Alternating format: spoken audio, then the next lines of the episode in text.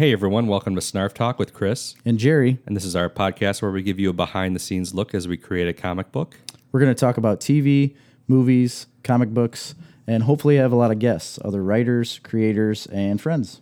Um, check us out at snarfcomics.com. You can check out our blog and follow along with everything we got going on. Also, follow us on Instagram, Twitter, and Facebook at Snarf Comics. And please subscribe and leave a review on iTunes. Enjoy the episode.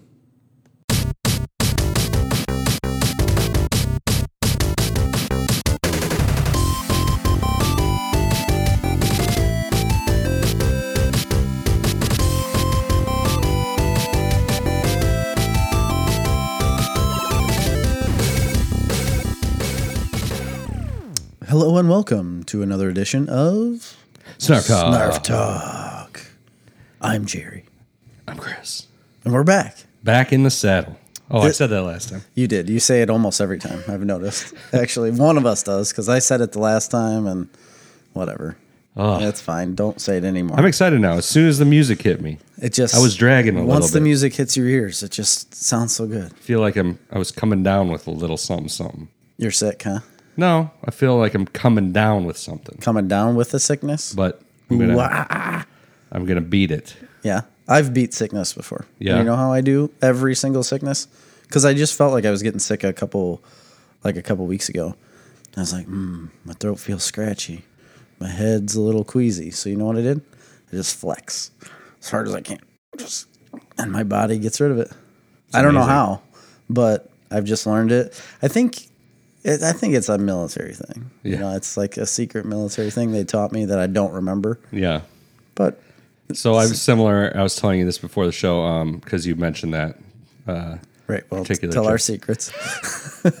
um, I have a similar thing. So when I was a kid, I always had had and continue to have extremely bad allergies, Yes. like hay fever allergies. You and I both. We've both uh, we're both an allergic person. Yeah. yes, definitely.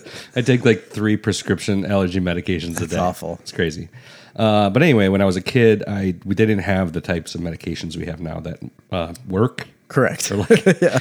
Anything that works. do things. Yeah. Um, so you had to use uh, Afrin a lot.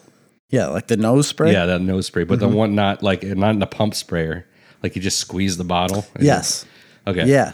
So I uh, I remember using that as a kid, and I'd lay down and I'd squeeze that, and like you'd snort it at the same time. Mm-hmm. You get it all up there, and I remember closing my eyes and pretending that there was these little little mm, creatures, like Pac-Man type creatures, Okay. like going up in your head, just like eating the snot away Yeah.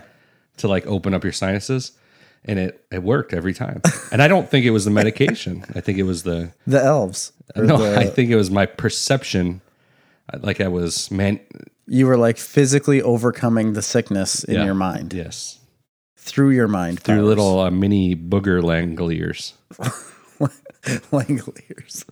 Um, I you know I don't think that's probably the case. yeah Now me flexing it out, hundred percent true. perfect. Hundred percent true. Because my body's just superior in that way. But I mean, if you want to believe your mind overcomes sickness, I, I do actually believe you can overcome oh sickness well just by first of all thinking it's it. scientifically proven that you can it's called the placebo effect correct. which is Yeah, a real right. thing so your mind can overcome sickness It is. And you know what? Like there's been so many people that have said said that to me. Like, oh, that's like a placebo. That doesn't really work. It Yeah. does work. placebos if- work like 50% of the time Right. But if it's if you are cured of an ailment or something changes from you taking a fake pill or whatever it is, it worked then it worked, right? right So where's the argument there? Like, why are you telling me, oh, that's a fake thing that doesn't work? well the You know, that really stretches my springs now that we talk about it. really Because why would somebody tell you, well, that's fake, that wouldn't work, if it did work, even if it is just in your head? Well, I to play devil's advocate here. Yes. It didn't work. You worked. right. But it, I wouldn't have worked had you not taken, you know, whatever. So do you believe like that is. homeopathic medicines work? If you, if it changes you, If something changes after taking something, But that's you. You did that. you did physically do it. Like that, technically, the medication that you took or medication that you took didn't actually do anything. but the medication sparked it in you. It ignited the force. The flame, the burning It's flame. the force, right? You like force healed Yeah. yourself, Yes. It's a force healing thing, which we'll get into. which apparently is just a thing that everybody does all the time now. It, it, it you can. They did it in the video games. They did. We'll talk And they about talk about it in books too. So this episode is going to be a fun one, guys, because we're gonna spoil the crap out of stuff. we're doing spoilers. We're going to review uh, Star Wars: Rise of Skywalker. It came out. We've given you two weeks now. Yeah, Wait, least no, let me three weeks. Three weeks. This is the third week. Yeah. Um, So before we get to that, um, and then after that, we're gonna do we're gonna rank all the theatrical Star Wars movies in our top would be twelve It- yep. order. Because there's only twelve theatrical released movies. Yeah. So we're going to rank all of the movies in order, and then we're going to talk a little bit about the future of the Star Wars franchise, or what, what we think could happen, or what we know is going to happen, or Right. any of that. So this is pretty much going to be an all Star Wars episode. Now, before we get to that, we're going to do a couple things. Um, first of all, Merry Christmas Yeah. Merry Christmas, everyone. it's happened. Happy New Year. and Happy New Year. Because it is For all acquaintance be forgot. right? Isn't it? For another glass of wine. I made that up. Uh, yeah. I'm not sure what was like, happens after that. For all acquaintance be forgot. For another odd lang syne. I don't know any of those words. But Besides, as we speak to you, it is uh, currently the eve of Christmas Eve. It's Right, Christmas Eve Chris- Eve. Christmas Eve Eve. Yes. Yeah, so we have yet to experience the Christmas miracle. But when you're hearing this, we've all celebrated. It was a great time. And What, we- what are your plans? you Let's talk a little bit. What, what's your what's the goings on of the Snyder on household during the so- Christmas? we already had uh, we already had uh, let's see what do we have two christmases? Because we go to uh, my wife's grandma's every year. Uh, it used to be on christmas eve. We used to always go on christmas eve but then it just got too busy for people. Um, so then wow this year we just went the saturday before. Um, my parents like my family did it just on sunday. Yeah uh, and now we will go to amy's parents. Like amy's family will do it on christmas day this Yeah. year so we'll have like christmas morning at home do whatever and then we'll head over to her parents by like probably 11 10 or 11 or something like that Nice. We will do the same. Head to my parents on Christmas Day um, afternoon. Actually, usually we go there like in the morning, and we have kind of a brunch. yeah Um, usually we have a brunch at my sister's, and then we go over to my parents for lunch or uh, dinner. yeah But uh, this year, that's not what's going on. So we're just basically like chill Christmas Day, and then we're going over there for the evening. oh And nice. then uh, Christmas Eve, we always do at our house. That's Marley's family. oh nice I'm excited. Did you go uh, overboard on presents with the children's? Um, I don't think it was. I don't think it's overboard. No, we're always pretty, pretty good. Like we don't like to get a crap load of presents for them, just because of how much stuff they do get. Like in total, yeah, from extended family. And, yes, and extended grandparents. family, grandparents. Like my mom likes to get a lot of stuff. Amy's mom likes to get a lot of stuff. Like this is Amy's mom's like thing. She loves Christmas to death. It's her favorite time, and she can go overboard. I wouldn't say she goes overboard, but she gets plenty Yeah. for each child. Yeah. And then so like what we get them, I think is good. Is Yeah. good enough. You don't need much more than that. But we always get the bigger ticket items. Yeah. You know what I mean? So they're Do you ha- do you I set boundaries like number of presents or value of money, or no. you just just go with the flow? You Yeah, don't, we kinda don't get an even amount of presents per children child. Um, I guess I don't know if they're even or not. I think it is about an even number, but I think we go more towards like value of present Gotcha. compared to number of presents. Gotcha. And then there's always at least one present in there because with three boys, it's really hard because if you get one boy something, the other boy wants that exact same thing when they see it. Right. So we have to get a few presents that are for like all of them. Oh, we do a bunch of those too. You know what I mean? the Because family. the only the only way around that kind of stuff is if you get those all in one presents, and then it's not a big a deal for them when each one gets their own thing. Right. Because since they're so close in age, um, especially between Grady and Grant, like if one of them got something that the other one likes as well, then it's it can be it can be tragic. Yeah. And like birthdays are an issue. Like you still have to we still have to tell them like this isn't your birthday. Right. This is only for, you know, Grady or Grant or Graham, whatever. Like Graham's birthday was just last Friday. Well, that's what we did on Friday. That's why I thought we felt I felt like we had another party. It was because of his birthday. Um and he got some things and Grant's Grant's like all over him. Like, well, that's fine. You can play with him too, but you have to remember it's for his birthday, not yours. So yeah, all in all, I don't think we've went overboard. Did you? Um, we almost always go overboard um, because me and Marley are both like children. Okay. Like we go to the toy store, we're like, I want all the toys. Right. And it's easy to go overboard when they're young because toys for young kids are cheap. They're pretty cheap. Yeah, they are. So you just kind of keep buying shit, and you're like, well, that's ten bucks. Eh, that's twenty bucks. Right. You buy a bunch of stuff, and then you're like, oh my gosh. You look, you wrap it all, and you put it out, and you're like, this is excessive and ridiculous. I, I don't really think that way um, when it comes to like buying presents because I feel like I've lost that childhood wonder Yeah. in things. And all I think about is the amount of crap that's going to be in my house. And here's what really aggravates me though is that I look in the basement. We've got a large basement and all of their stuff is crammed in the basement that they just never play with. And I could go down there and pick out things that they've gotten for Christmas that they haven't played with since last Christmas. Right. You know, and that's I get aggravated like why are we doing that? Like let's get more value I agree. in presents rather than so many things that they're probably just going to be like, "Oh yeah, I played with it one day and I've never looked at it again." I, I agree. Uh, We definitely. I don't think we went overboard this year. It's easier to not go overboard the more children you have. So we have three kids. So like, if you there's a certain point where it's fun to buy a lot of stuff, but then there's a certain point where like, okay, we're done with that. And when you're buying so many for each kid, and you have three kids, it, you you reach that point quicker. Right. So you buy a lot of stuff, but when you divide it out by three kids, it doesn't seem like that much per kid. And even though in total, it seems like you've gone overboard, and the reality is, you know, there might only be, you know, whatever four, five, six things Yes. per kid, and it's Yes. like it's still a lot of stuff, but you know, And I think that's where we're at is is that. But uh, the I can tell you the one year we did really go overboard. It was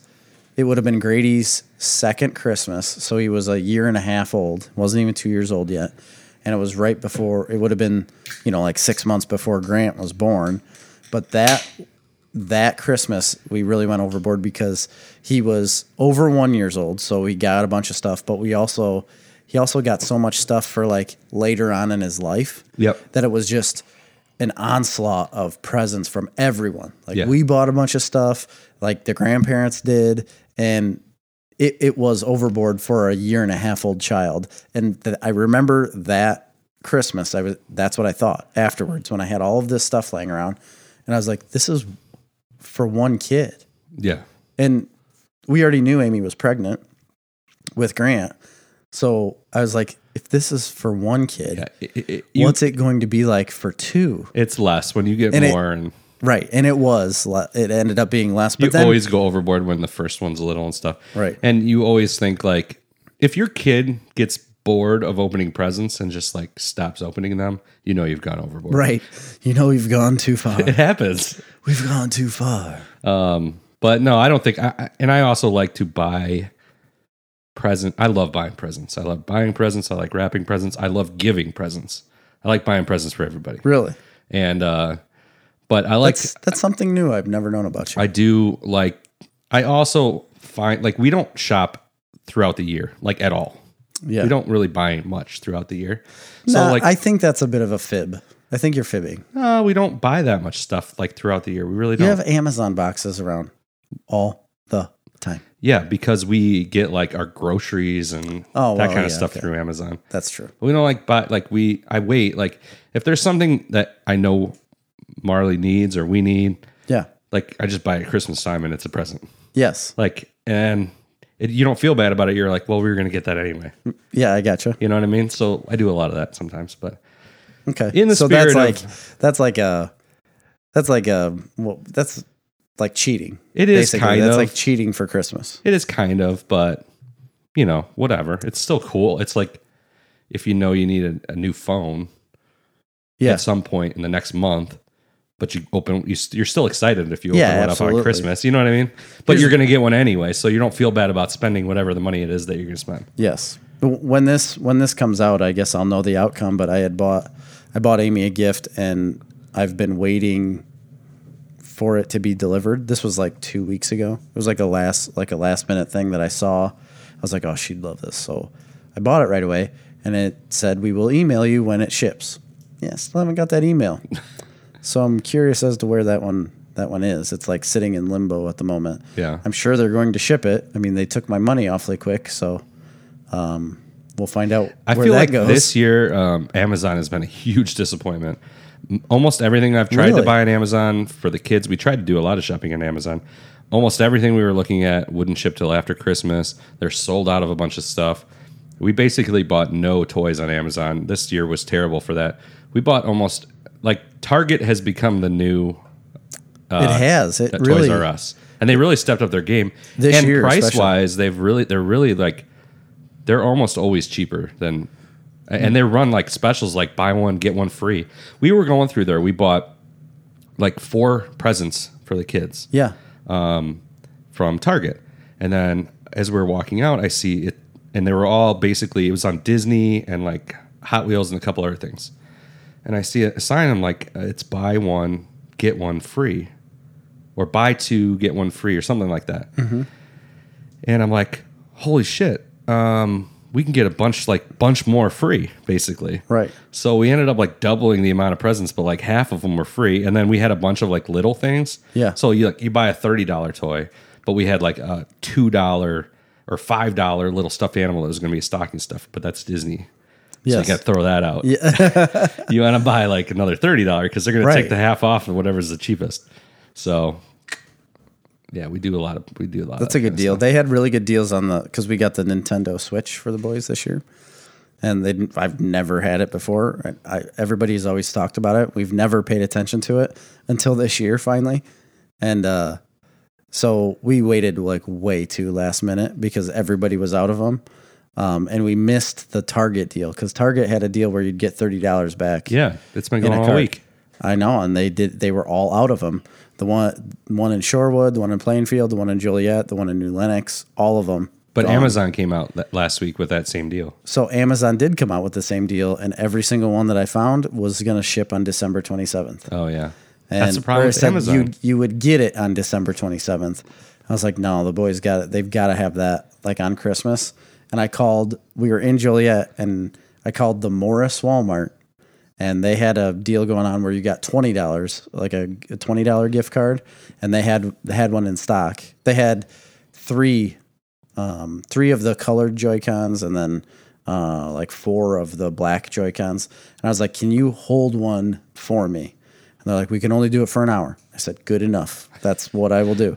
And then I get there, and it was the only one left. no shit. So from the time They we, have at GameStop too. the So time we left Joliet, like the Joliet uh, Mall, I think we were at the mall. No, we were at the Target. So either way, sitting in the Target parking lot from the time I left there and got to the Morris Walmart, they had sold like six of them, except for the one I held, luckily. And I'm really glad I called them back because I hung up the phone and Amy's like, "Would they hold it for you?" I was like, "Hmm, I don't know." So I called them back again, asked them to hold it. They did. And I'm really glad I did that because they were all gone. they have them at GameStop. Well, I didn't know that at the time, but that was the next. I don't know what the that. deal they have at GameStop is. That's probably not quite as good. But Yeah, the deal at GameStop is like we'll give you forty-seven cents of in-store credit for all of these games you've just turned in. yeah, Uh, they have some good deals there. I bought They do. they yeah I bought um, Jedi Fallen Order for um, somebody and it was sixty dollars. Sixty dollars. That's what a game costs. Yeah. it's forty four dollars at GameStop. They had it on sale. No kidding. Yeah. Plus, uh, I'm I- a GameStop member, so I get a five dollar uh, thing every month to use. So I've Just been so against GameStop I love for it. For a while. I love GameStop. They were so, over. They used to be really overpriced, and then It's really not anymore. it just got me really upset when I turned in a bunch of games, like old games, 360 games. But this would be like, shoot, years ago, years and years ago now.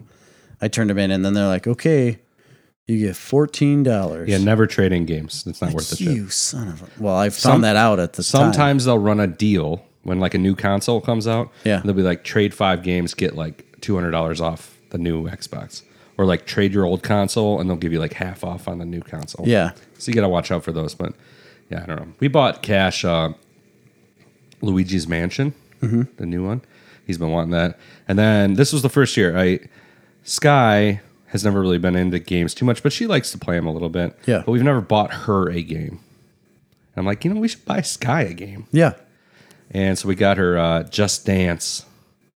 she likes to dance. She'll like that. Yeah, So. you just took her to dance the other day. Yes, I did. So, in the spirit of Christmas, I got uh, Jerry uh, a little Christmas, a Darn little it! Christmas You put me on the spot. present. here. Do I open it on air? Yeah, on air, a little snarf talk Christmas present. Well, you'll have to wait till the next episode for your gift. No, you don't I have- happen to leave it at home. You don't have to- So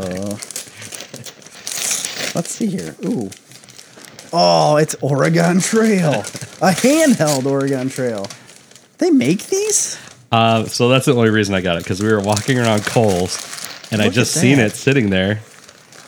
If, And if I'm you like- watch the YouTube video, you'll be able to see this right now. I just saw it sitting there. I'm like, well, I got to get that because we were just talking about that. yeah, that's amazing. Thank you. That's pretty cool. And it was on my top 10 yeah, or top 15 uh, video games. yeah, That's slick. And it looks like an old uh, Game Boy. yeah. In a it's way, pretty you know? sweet. Hopefully, it works. Did you play it already? No, I didn't even try it. Well, we're going to try it here shortly after the show.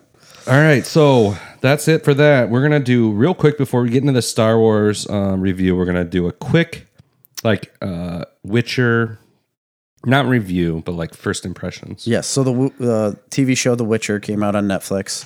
Henry Cavill is Geralt. Yeah, it's something we've both been looking forward to uh, a lot. Um, I played. We both played the game, although I didn't play um, through the game, but I did play a good portion of a bunch of it. Yes. and uh, you know, I'm not super familiar with the character or the you know world, but um, it's the, the type of thing that I really like. Absolutely. And uh, so, anyway, I've watched the first three. I think you said you watched the first I just wa- I got through the very first one. Yes. this is no spoilers on this, but um, what were your initial thoughts, reactions? So when I initially came across like uh, and saw little snippets of Henry Cavill as uh, Geralt and like, saw pictures of him, I've said it on air where I was like, that looks kind of goofy to me. I wasn't really excited for it to be honest. Even though I, I played a lot of the game, um, I just wasn't that excited for it. Once I saw him and watched the show, I enjoyed it thoroughly because I was like, holy crap way better than I expected.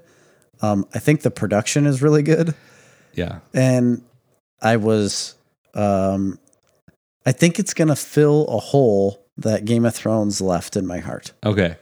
So this is int- that's interesting you said that because I had thought all along I'm like this is going to be the next Game of Thrones. I do not think it's going to be the next Game of Thrones. No, I don't think it's gonna be, I, and I don't, I don't mean that saying like it's gonna take Game of Thrones place. No, no, no. This is a completely different. It's very different than Game it may Thrones. be in the same. You may look at it and think it looks like the same type of world in a way, but it's different. It's, not like going to catch the cultural zeitgeist like Game of Thrones did. Right. It's not as easily accessible to your average viewer that Game of Thrones was. It's a feels like a very nerd show Mm-hmm. that people are going to nerd out on, but it isn't going to catch the mainstream, and that's fine. But it's perfect. I. Yeah, I don't think it needs to. A couple things that jumped out at me really quickly on this is like uh, Henry Cavill.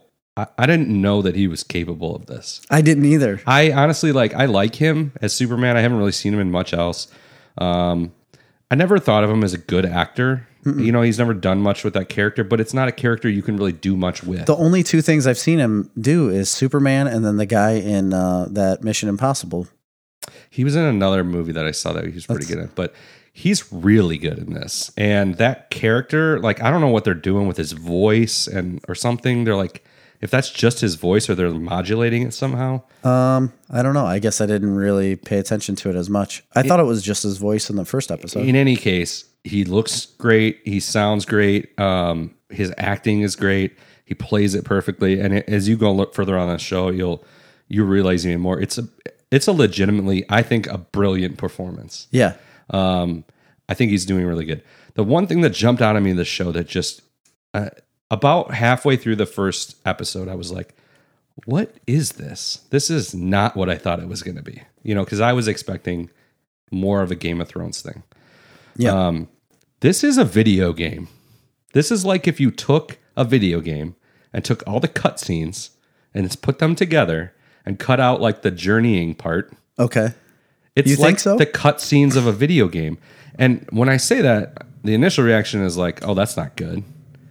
It is good. It is like, good. It it's perfect. It feels like video game cutscenes put together, which is my favorite part of the video game. Yeah. and um, it's brilliant. I I don't think we've ever seen an adaptation of a video game. First of all, we've seen very few successful adaptations of video games. So here's the thing. This is technically not an adaptation of a video game. Well, that's true. And so I had read um, an overview of what the show was going to be before I watched the first episode, uh, just to get a feel for it. Because I, get, I guess I, I was under the assumption it was going to be an adaptation of the video game. So it's not. It's an adaptation of the of the books, and they're saying that the first season is an adaptation of the first two short stories that were written. One's called uh, "The Last Wish," I believe. Um, yeah, The Last Wish and Sword of Destiny. Okay. So they're combining these two short stories into the first season. Um, and so, but they kind of jumped uh, really fast into main characters. So I know in that first book, they don't give you uh, the three main characters in that first book until like way far in the end. And they kind of mash that together in the first episode, I know. And it was just to get across like who the main characters are going to be. So you've got Geralt, you've got Ciri, which is that little girl, uh, like princess girl, and then Yennefer is uh, the other main character, and those three are what's going to continue on. Oh, that's clear when you get further in. Yeah, and that and they did that on. I th- I think this is just me, like as a complete guess, but I think that they threw them into the first episode like that so quick, just so that you know right away. You know, they have to convey like who the main characters are and get their stories out there so that Oh yeah. you know, so that you don't wait two or three episodes to find out who your main characters are. It doesn't work. So yeah. Well, and this is a very much like it's a jumping around show. So they're gonna do all of these, and and just because I've watched more of it, they're gonna follow these storylines concurrently in every episode. But what I really think is interesting and enjoyable so far, only being three episodes in, is while they're still doing that, I feel like every episode is like it's almost like a standalone, like almost like Oh, a okay. procedural. So like. You know, an episode is a quest. It's a side mission Yes, in yes, the game. yes. Like a side quest is an episode, but there's also the continuing storyline that kind of cuts in and out of that. sure. Um, I just really think the way that they're structuring this show and they're making it feel like a video game, side quests and main quests and cutscenes is really brilliant. And it's definitely not going to be for everybody. It's not going to probably hit with your casual fan. Um, but it's definitely going to hit with anybody that's into fantasy genre or into the video game series, Yeah. or into swords and sorcery or anything like that. Um, it's going to hit really hard with those. and people. honestly, I was kind of blown away.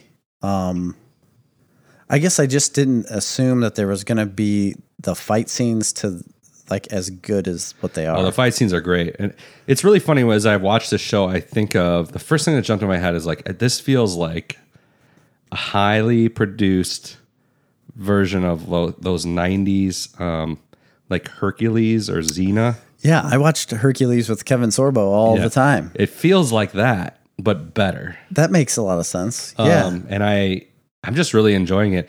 I am surprised because there was a point in the first episode where I'm like, well, this isn't going to work.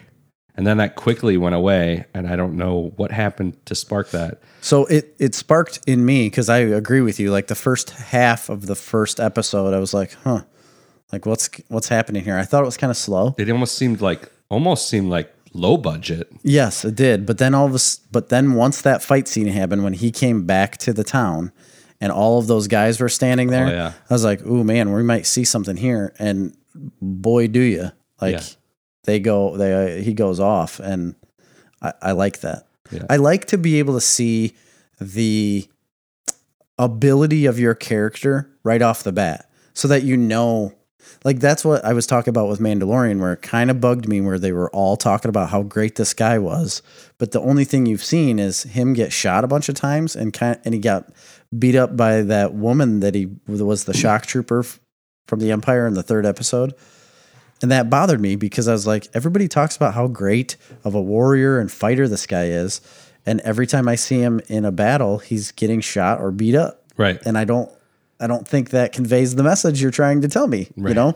So in this show, right off the bat, you find out the dude's a badass and he's going to continue to be a badass as long as this show continues. if you have no knowledge of the Witcher universe at yeah. all, Yeah. it's going to be extremely confusing. Right off They the bat. don't. yeah. They, don't, tell you what a they don't witcher is. Give you a lot of exposition. They kind of pepper it in, but they expect a lot from the audience. I, I would agree. And That's if you good- have a problem pull. with it, my only because I know most people listening aren't going to be familiar with Mm-hmm. the Witcher universe, Sure. and I'm not super familiar. m- me either, really. I mean, I played one game. yeah, just like just just go with it. Don't worry about it because a lot of it's not going to really matter, and most of it, just like in a video game, anytime you start a video game like that, like an open world type game or an RPG, you're you're a quarter of the way through the game before you understand what the hell's going on. Yeah, re- really, you are. you know, and you don't really understand how the threads go together, and that's what this game, this show is going to be like. Halfway through the season, you're going to understand. Like even by episode three, you know what a Witcher is without them having to to like shove it in your face. Right. To have some weird exposition of them explaining what a Witcher is, you know, just so that you get that message. Right. Because a lot of shows will do that, and movies do it too, where they where you know they have to go on a heist, and then all of a sudden you'll have this one guy explain every step of the way that somebody has to go through or what you're going up against, just so that the audience knows, like, oh, this is what we have to know. Right. That's what they do a lot of. But in the first episode, they do not explain any of that. No, and I, Um, I to think you. I think that's fine. I think the even though I haven't read the books, I'm I'm fairly sure that they're like really successful books. as far as Apparently, there's a bunch of them. I don't know if they're like New York Times bestsellers, but they're really success. There's a huge fan base there. Yeah, they started. They're a Polish series. Yeah. it's from a guy that in Poland, uh, Poland Polish writer. So I'm all on board. I partially because I like this format that they're going with. Um, partially because it feels kind of familiar, like almost a video game format. But a lot of it is because of the production value, but also just Henry Cavill being really brilliant. like I Really think he's really, really good. And you know, it's a sword and sorcery and monsters show. yep. And if that's not something you're into, But I mean, if you liked Game of Thrones, if you liked like uh, supernatural, Robin Hood, yeah, I mean you know, anything like that. yeah, any of them like that, you'll like it. But again, you have to understand that it is a very in-depth fantasy. You know, like you're going to see right off the bat this like hideous looking spider monster that he fights in the water, Yeah. and then there's magic involved. but you're going to get into politics of elven society and human society and human hybridization. Yes, it's a whole thing. But just go with it. It's very entertaining. agreed. Um, So that's The Witcher. that is The Witcher, and we're going to talk a lot. Of, I think we're going to talk a lot more about The Witcher. I was just going go to say, forward. expect more of that because we haven't. Bo- both of us have. I've only watched three episodes. There's eight, so you've Yeah. only watched one or. I've seen one, and that's how much I just talked about it because uh, the first one it was pretty good. I was because, like I said, I just was not. I wasn't that caught up in it. I didn't think it was going to be that great because I was not sold on Henry Cavill. Yeah, Because I think the first uh, like uh, pictures that they had out of him or shots of the show were just like literally shots of him standing there in the makeup. and it, I was just kind of like, eh, that looks kind of hokey. You know, I didn't think it was gonna. I didn't think it was gonna translate well into a TV show, but it does. Yeah, it does. um, all right, let's get into it. So we saw The last Star Wars movie yeah ever to be made Star ever Wars again. Rise of Skywalker. Um, we've been teasing it here for the last couple weeks. Yes. We went uh, on the night it came out. Um, us and, and Dude and Pagoda and Dan, we all went. We had sushi, Very good sushi. very good sushi, and we went to opening night. We sat perfect seats, yeah. GDX, GDX in Oswego. strapped in for the full experience. So, go. Go. Okay. What do you think? Right off the bat. And again, spoilers, spoilers, spoilers, Oh spoilers, yeah, spoilers. this is it, guys. This is where spoilers. spoilers start. At some point later in this episode, we're going to talk about, we're going to rank all the Star Wars movies. But for the next probably 30 minutes or so, we're going to spoil this movie. Yes. So uh, right off the bat, the very opening scene of the movie is Kylo Ren going to a certain planet that you don't know about yet. He's walking into this like cave-like thing, um, and you immediately start hearing the Emperor and things going on in Kylo's brain, but yet the you know Emperor Palpatine's there, and you get to see him. So that right there, I loved. I loved that opening scene because it really set the tone for everything. Like, holy shit, Really, they that was a very ominous scene. Yes, and you you didn't really know where it was going to begin with because Kylo's there. I guess I don't really know why he went there, but I think he realized he was hearing him in his head. He finally was like calling him to this place, um, and I liked that a lot. I thought, oh man, this is really going to start something uh, crazy, you know. And then it then it jumps over to you know Rey and what she's doing the the big thing in the beginning of the movie was that it would jump from Kylo to Rey to Finn to Poe to Leia to Kylo to Poe to Rey Yeah, it's very constantly. fast moving. This has been a huge criticism uh, of the movie in general. Um, but the beginning of this movie, yeah, it's it's jump cuts. It's very fast. It's covering a lot of exposition quickly, and it's Yes. also catching you up on all the characters and what they've been doing very quickly. And I I understand that they needed to do that. Like they have to catch you up on things. Um, it just takes a while for all that to converge. Yeah, it didn't. Uh, this is not something that overly bothered me. Honestly, I didn't mind the start to the movie. I think it it gave it a kind of a manic excitement, um, and I don't want to spend a lot of time rehashing all that exposition. No, we don't need to at all. And I'm glad that they didn't spend a lot of time with it. Really, yeah, yeah, yeah, yeah. I I am too. I just it was somewhat disjointed. Yes, disjointed and a little bit overbearing because I was like, man, we just can we just stay in a spot for a second and Yeah. figure out what they're doing?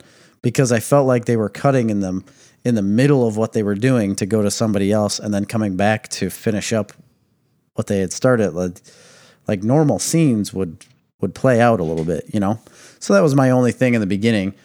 Um, and that's really all I need to talk about w- w- with the beginning. Um, right off, right, I guess it's not right off the bat, but at one point they go to a desert because they go on a national treasure hunt, right? Yeah, So they have to find uh, the what was it called?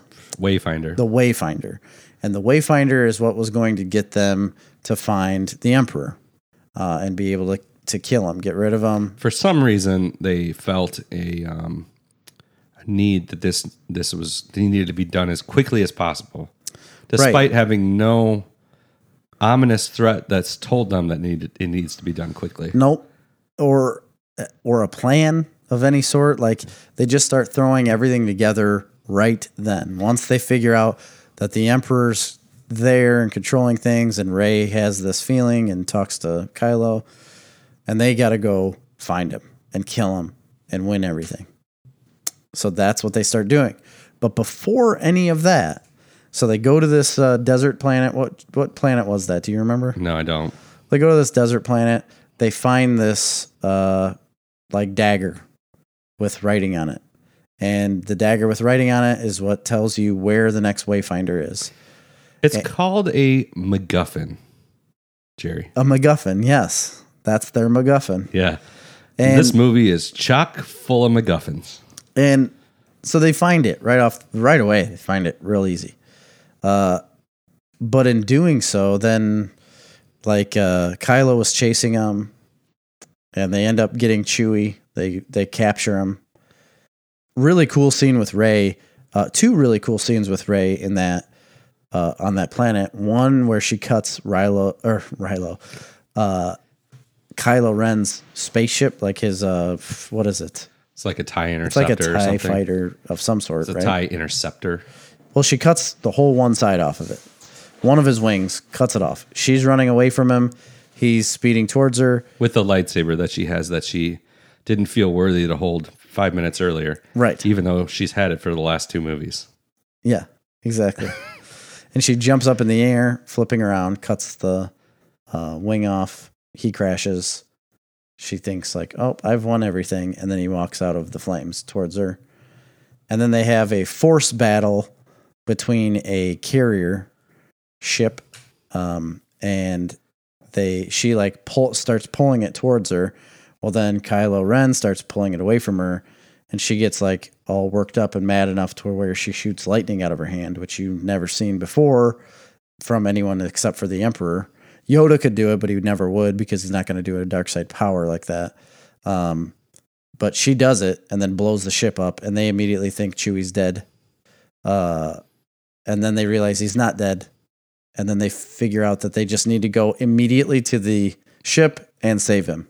Yeah. They The- need to get on a Star Destroyer. Yeah, like we're gonna fly directly to that star destroyer and go save Chewie, and who cares about everything else? And in this luckily, movie? we have this phenomenal little MacGuffin that some bounty hunter lady that was going to kill me. yes, Two seconds later, she's our best friend. It gave us a pass.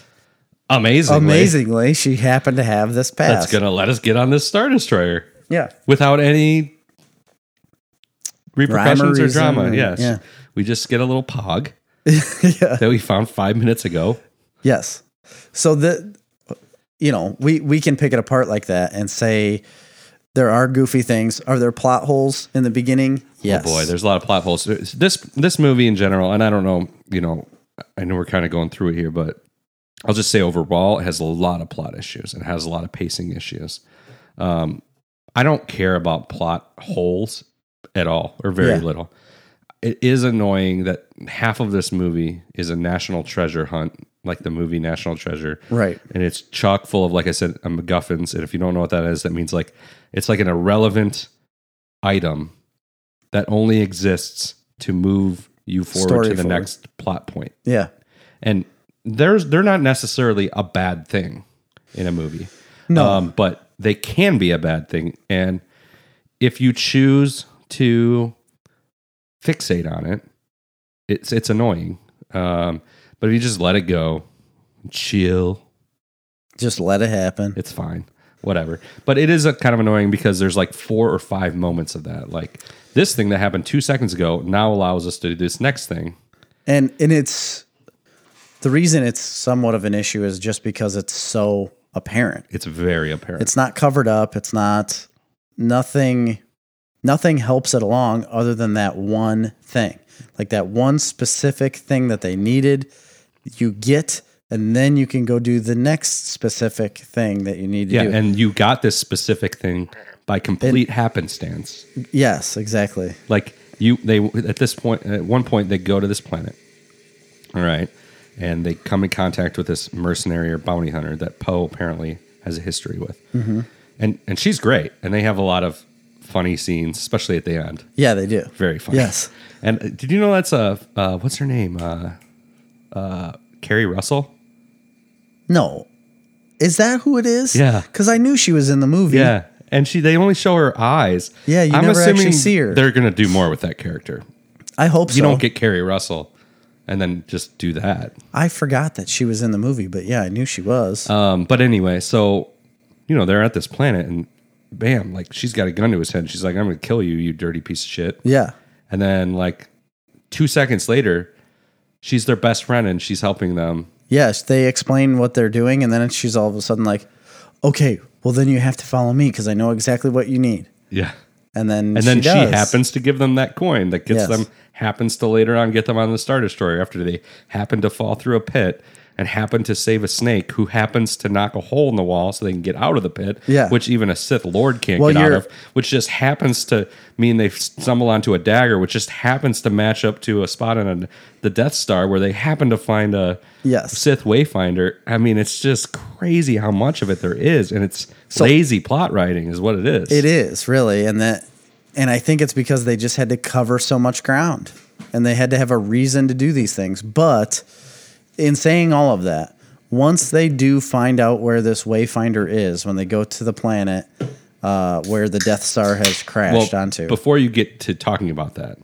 let's talk about what happens when they go onto the Star Destroyer because I know that's one thing that really bothered you. it did just because. So they get they get their ship up. uh, They're in the Falcon, right? Are they in the Falcon at that point? Um. Yeah, they are. No, no, they're not in the Falcon. No, they no, they're in the Sith Lord ship the Sith Lord that was crashed on. Oh, that that's right. planet. Yeah, that's right. They or he was like a bounty hunter, wasn't he? The Falcon, a Sith bounty hunter? um, Who had the Falcon? A Jedi Oh, bounty hunter or uh. Lando took the Falcon and rescued him. He did. And anyway, so he they fly up there on that bounty hunter ship, and they just land in one of the bays right off the bat because they have that chip that'll get them through. You know, that that gives them clearance onto the ship. So they get onto the ship, right? And as soon as they open the door, they come barreling out of this thing, shooting everyone right away. Yeah. Like as soon as they get on the ship, they shoot everyone in sight. How do you figure that's going to work? They don't even do that in A New Hope. I mean, You're- they're just trying to be sneaky. yeah, you want to be sneaky on this ship, right? Because you are obviously outgunned. There are so many people on this ship. Um, why would you just start shooting? Like, even if you kill everyone uh, in that area, that very small area that you're in, someone's going to know that. Right. And they do right away because they immediately get caught.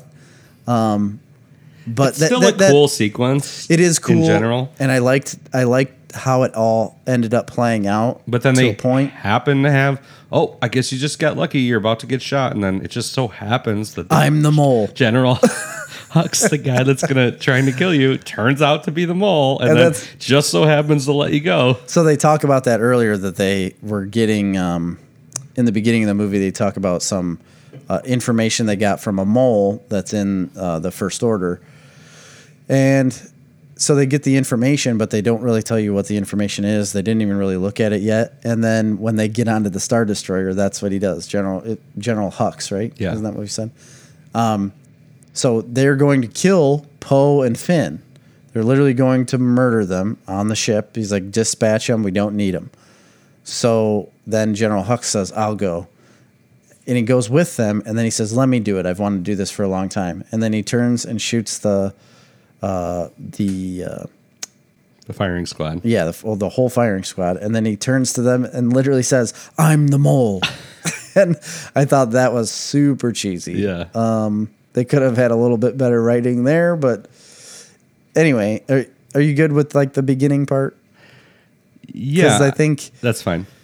you know, th- so they find all these things. Well, then they, how did they come to figure out that they needed to go to that one planet where the Death Star was? Uh, because that's where the other Sith holocron or Wayfinder was. That's where it was, but they didn't know it at the time. from It's- C3PO's memory, who oh, they- by the way, they introduce a whole new character to the Star Wars world in and uh, people are talking about this character, and I'm agree. It, it was hilarious. He was absolutely her- hilarious. What's his name? There's a lot of good funny moments in the movie. Bulba, uh, Bulba Frick. I don't remember what it was. Bulba but- Frick, I think is. I know his last name's Frick, and I know it starts with a B. It's Bulba or Biba or Biba Frick, something Yeah. like that. And uh, Pagoda was sitting next to me, and he leans over and he's like, "It's like a drunk Russian."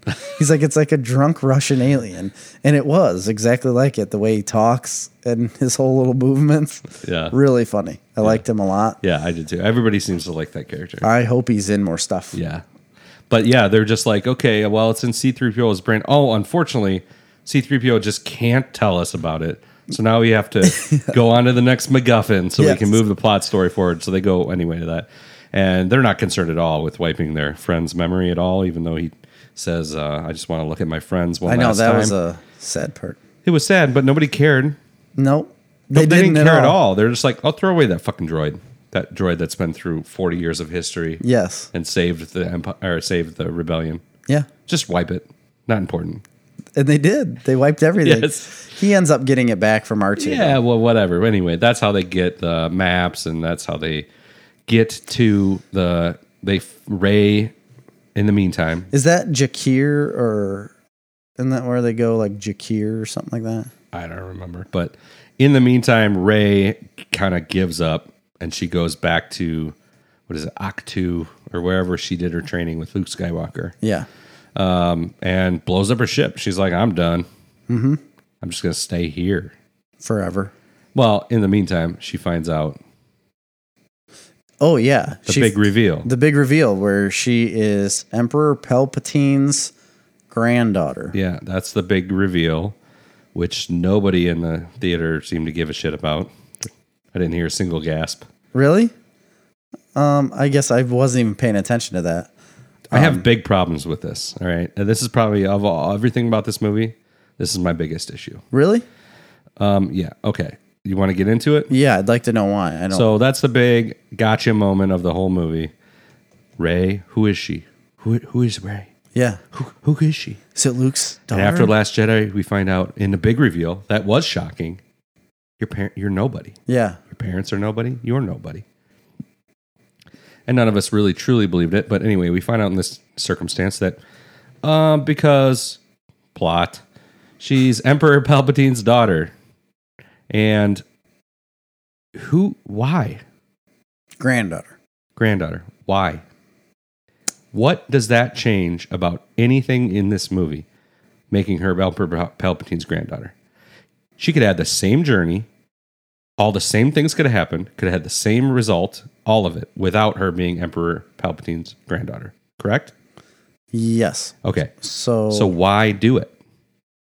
I don't know. It ruins her storyline. The whole storyline of her, her character development at that moment is destroyed. Her character moment of I'm nobody who came from nothing. Yeah. I'm- I came I am nothing. The force and then we even find out at the end of the last Jedi, that little kid, he gets the broom. We realize, listen, the force is for everybody. Yeah. It's not for the Skywalkers and it's not for these small groups of people. It's for all of us. It lives within all of us. It breathes within all of us.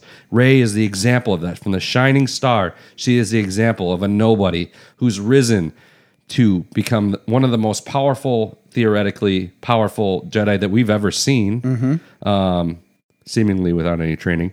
But she's gotten to this point and you're ready for the resolution of her story to ring true. Nope, she's a Palpatine. yeah. That's a very good point. I And- never thought of it that way. It and you're like, why? It does ruin that, doesn't it? And the whole reason, the whole reason he wants to get her back is t- because, you know, if she kills him, then she can take over the Sith and Yes, get his I guess his powers. He could have done all that without. And then the being- whole like deity thing, she was he was trying to do that with Luke Skywalker. That's not his kid. right? No, I know. So she, you know, it's not enough for her to just be a powerful Jedi or a powerful Force user because we've seen at this point we're not really sure if she's uh, Jedi material. I mean, she's firmly not in control of her emotions, not in control of her fear, um, not in control of her anger, just as Luke wasn't.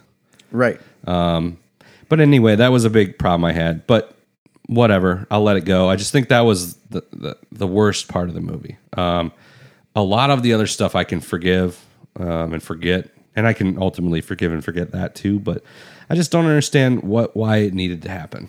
Um, I don't know why either, and I, I did. I didn't really think of it that way um, when the movie was playing out, though.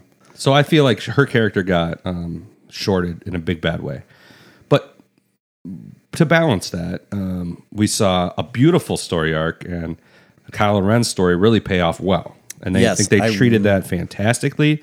I called it, by the way. I was listening to our last podcast, and I everything exactly that I said ha- was going to happen happened Really? with his storyline. Yes, and uh, I don't believe you.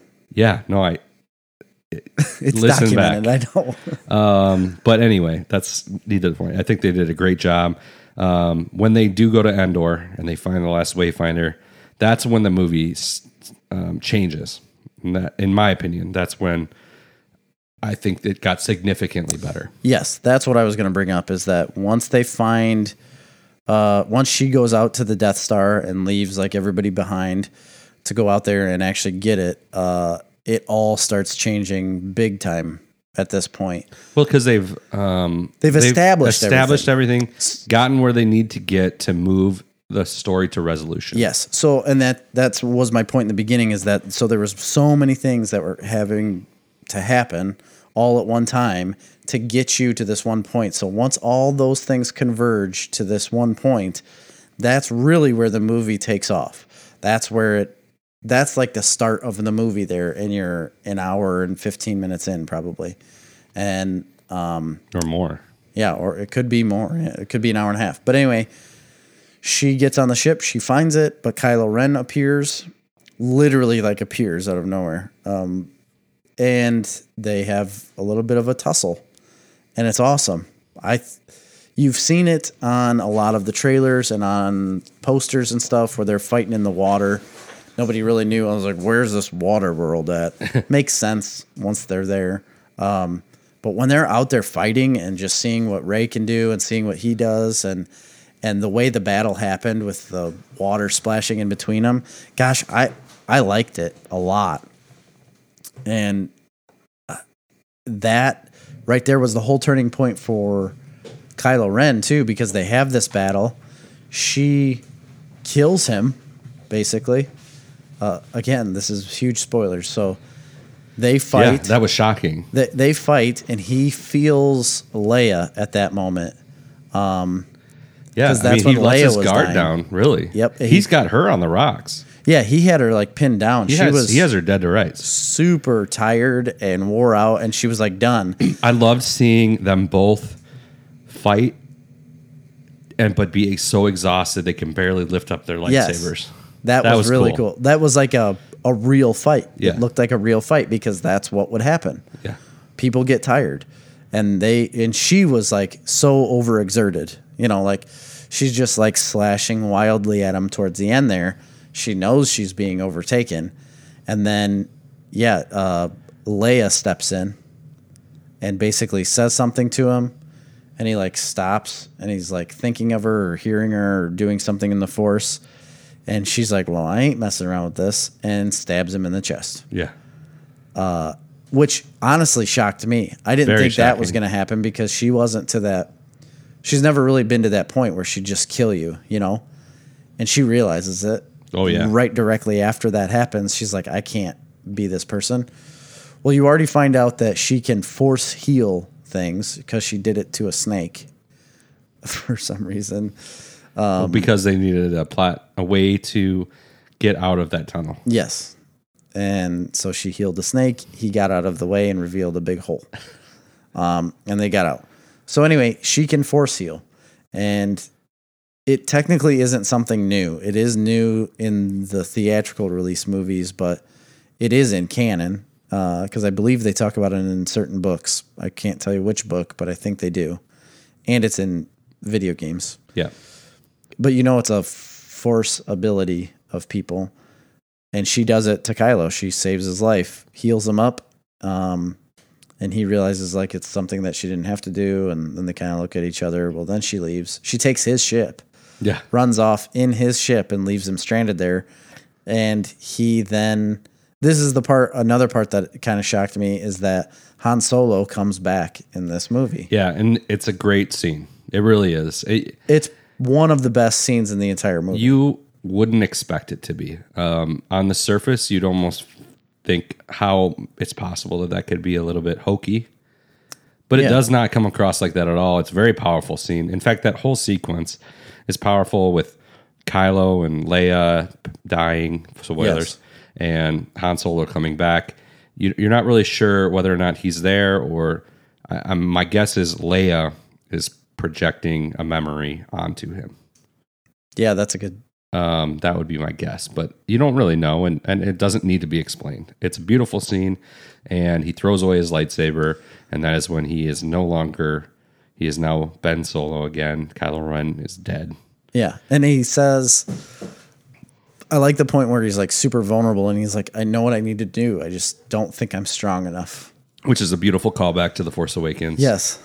And he says the same thing to his dad. He does. same scene. and then he kills him. Yeah, And then he says it and uh, he like looks down at him and he says, I know. And then he turns around, throws it into the water, and then Han's gone.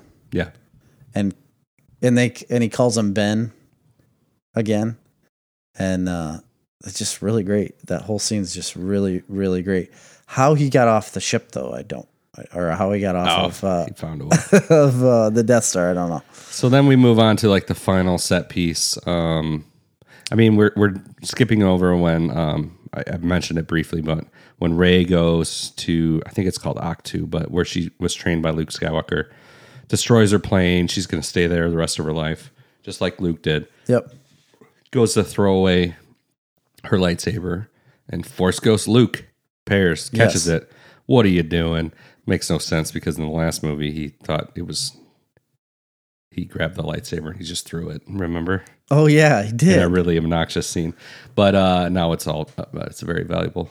Um, but he is. Um, I thought Luke was good. There were some good exchanges there. Not a lot for him to do here, but um, he just brings her back, and he, he does bring his X-wing out um, for her to use, which is cool. Yep. And he gives uh, her Leia saber, which is a, a cool moment that you know It was really they have an amazing flashback scene where they do a CGI young Luke and young Leia doing Jedi training Together. It's never really been confirmed in canon that I know of, um, at least in new canon, that Leia was actually a Jedi. right. It makes perfect sense, and I'm glad that they did confirm that, and she should be a Jedi. Um, I know they've done it in a lot of the expanded universe books. I thought they talked about it in that new Jedi Order. I don't know. Yeah, I don't. I'm not sure. I thought- they've I- talked. I've I've read books where she's a Jedi, but they're not canon anymore. So Oh, okay. I've read Legends series books, but um, she gave it up, and obviously everybody knows she's force sensitive. In the Last Jedi, Yes. we saw a lot of that. But Yes. um, she in fact is a Jedi. She had a lightsaber, um, or at least was Just during her training. Yeah, So during her training, she does all of that stuff, but she basically gives it up right away because she. What did they say? Because she sensed what was going to happen with Ben, Yeah. or with Luke, or but Luke and Ben, yeah, and she's like, I don't want any part of that. yeah. Basically, we also find out that uh, Finn Is force is sensitive? force sensitive, which never gets paid off. Um, I thought it would, and they they go out of their way to mention it like six times. They do, Just rub and your I, fake nose I still it. think because he says something to Rey uh, when they're getting sucked into that pit right in the on the desert um, where she heals the snake, uh, and he says, "I have something I need to tell you." and And they then never, you never hear it. Never but tell I it. think that's what it had to have been, and I know he says it a bunch of times to everybody else, but she was never around when that was when he was saying things like that. yeah. And I th- I think that's the only thing that he could have been telling her. They've kind of been hinting at that throughout the whole series. I I, I assume that he would um, take up the mantle of being a Jedi, um, and maybe he'll get there eventually. Um, they sure go out of their way to point it out all the time, and I'm not really sure why. They don't really pay it off in a in a big way, but you know, uh, it's clearly it almost feels like a residue from the Last Jedi when they had the little kid with the broom. They were trying to say that like it's for more people in the universe than just these people. Yeah. And you know they they're do, almost doing that with Rey or Finn, but they don't really pay it off. Any case, um, they go to the last planet. They have some great battle sequences. Um, you know, uh, X-wing sequences, things like that. Yeah. They have an amazing moment, which sounds like it would be really stupid, but when they're riding horses on a star destroyer Yeah. and shooting bows and arrows. So yeah, they get they get to where the emperor is. They finally find where the emperor is, and uh, they all shoot over there, and they have this one last big battle where the resistance is going to take down the first order, and then they get there and realize like how many ships they actually have, and they're like, oh man, hopefully. Lando because Lando's job was to go find other people in the universe. Yeah, I mean, to it's- it's- come and help them. It's Return of the Jedi. That's And- what this. Yes, is. it's Return of the Jedi. They have a second Death Star in the form of all these ships All with planet-killing things that, uh, whatever, plot, plot, plot, plot, plot. Um, Yes, But, And you know- so they're they're fighting it, and it is at one point in the in the turret of the Millennium Falcon. During that, it is Wedge Antilles. yeah, Uh, Wedge comes back, which I think is great that he has a cameo because in A Last Hope he was a really big deal. Um, and New Hope. or uh, yeah, New Hope. Did I say last? Yeah. Oh, the Last Hope. But it's funny. I mean, movie. how similar this is to Return of the Jedi. Like um, in Return of the Jedi, they have to go to the forest moon of Endor to take down the shield generator for the Death Star, which is under production.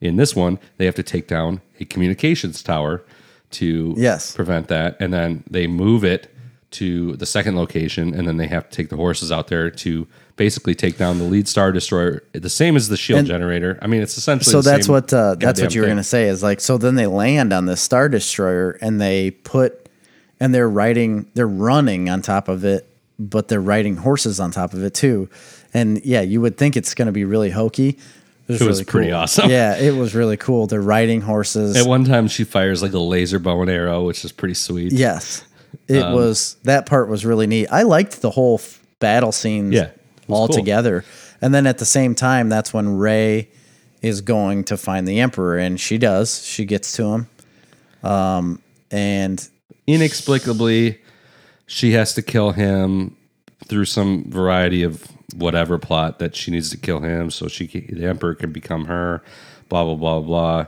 Even though when she kills him later on it doesn't seem to count the second time only the first time. Yeah i guess it doesn't matter. I guess because well, he kills himself really? I don't know.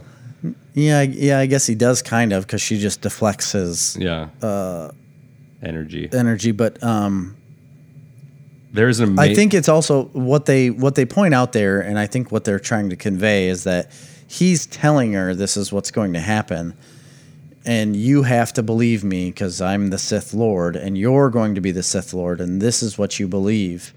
It's all being like spoken to you as what you believe, and she has a, like an aha moment of when she's like laying there and asking people to be with her and like we're with you. Like i'm here with you. That's when she realizes like i don't i don't have to believe any of this i Yeah. can just do what i need to do and i know this is the right thing she has the same awakening that Luke Skywalker has in Return of the Jedi on the Death Star when the same moment is happening with the Emperor because it's the same movie. yes you've said that already but uh and then and then i think that's when she's having that realization of like i don't have to worry about being a sith lord if i don't want to be Yeah.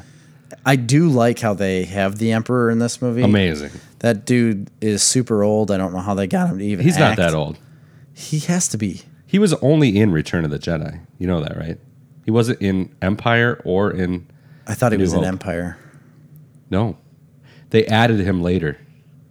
Really? They added him in, in the '90s when they redid those movies. They Yeah. added a scene, and that's probably what you saw. Yeah. saw. That probably. Well, I had the original trilogy. I know, on but you probably but- saw the second ones then, and that just Yeah. became part of it for you. Yeah. But yeah, no, he wasn't. He was his first movie was Return of the Jedi, which was like '84, probably Oh, somewhere okay. around there. So I mean, he's not that old. Well, either way, he looks pretty old. I Yeah. mean, they have the But emperor. it's amazing because he's like a he's almost like a marionette on a yeah, there's like computer boom, or like, like this a boom arm. boom arms coming down with him at the end of it. I love what they did with that. I like the idea of Awesome. like he it's a payoff from the prequels. People are a lot of people are are kind of pissed off. They're like, "Why are you bringing the emperor back?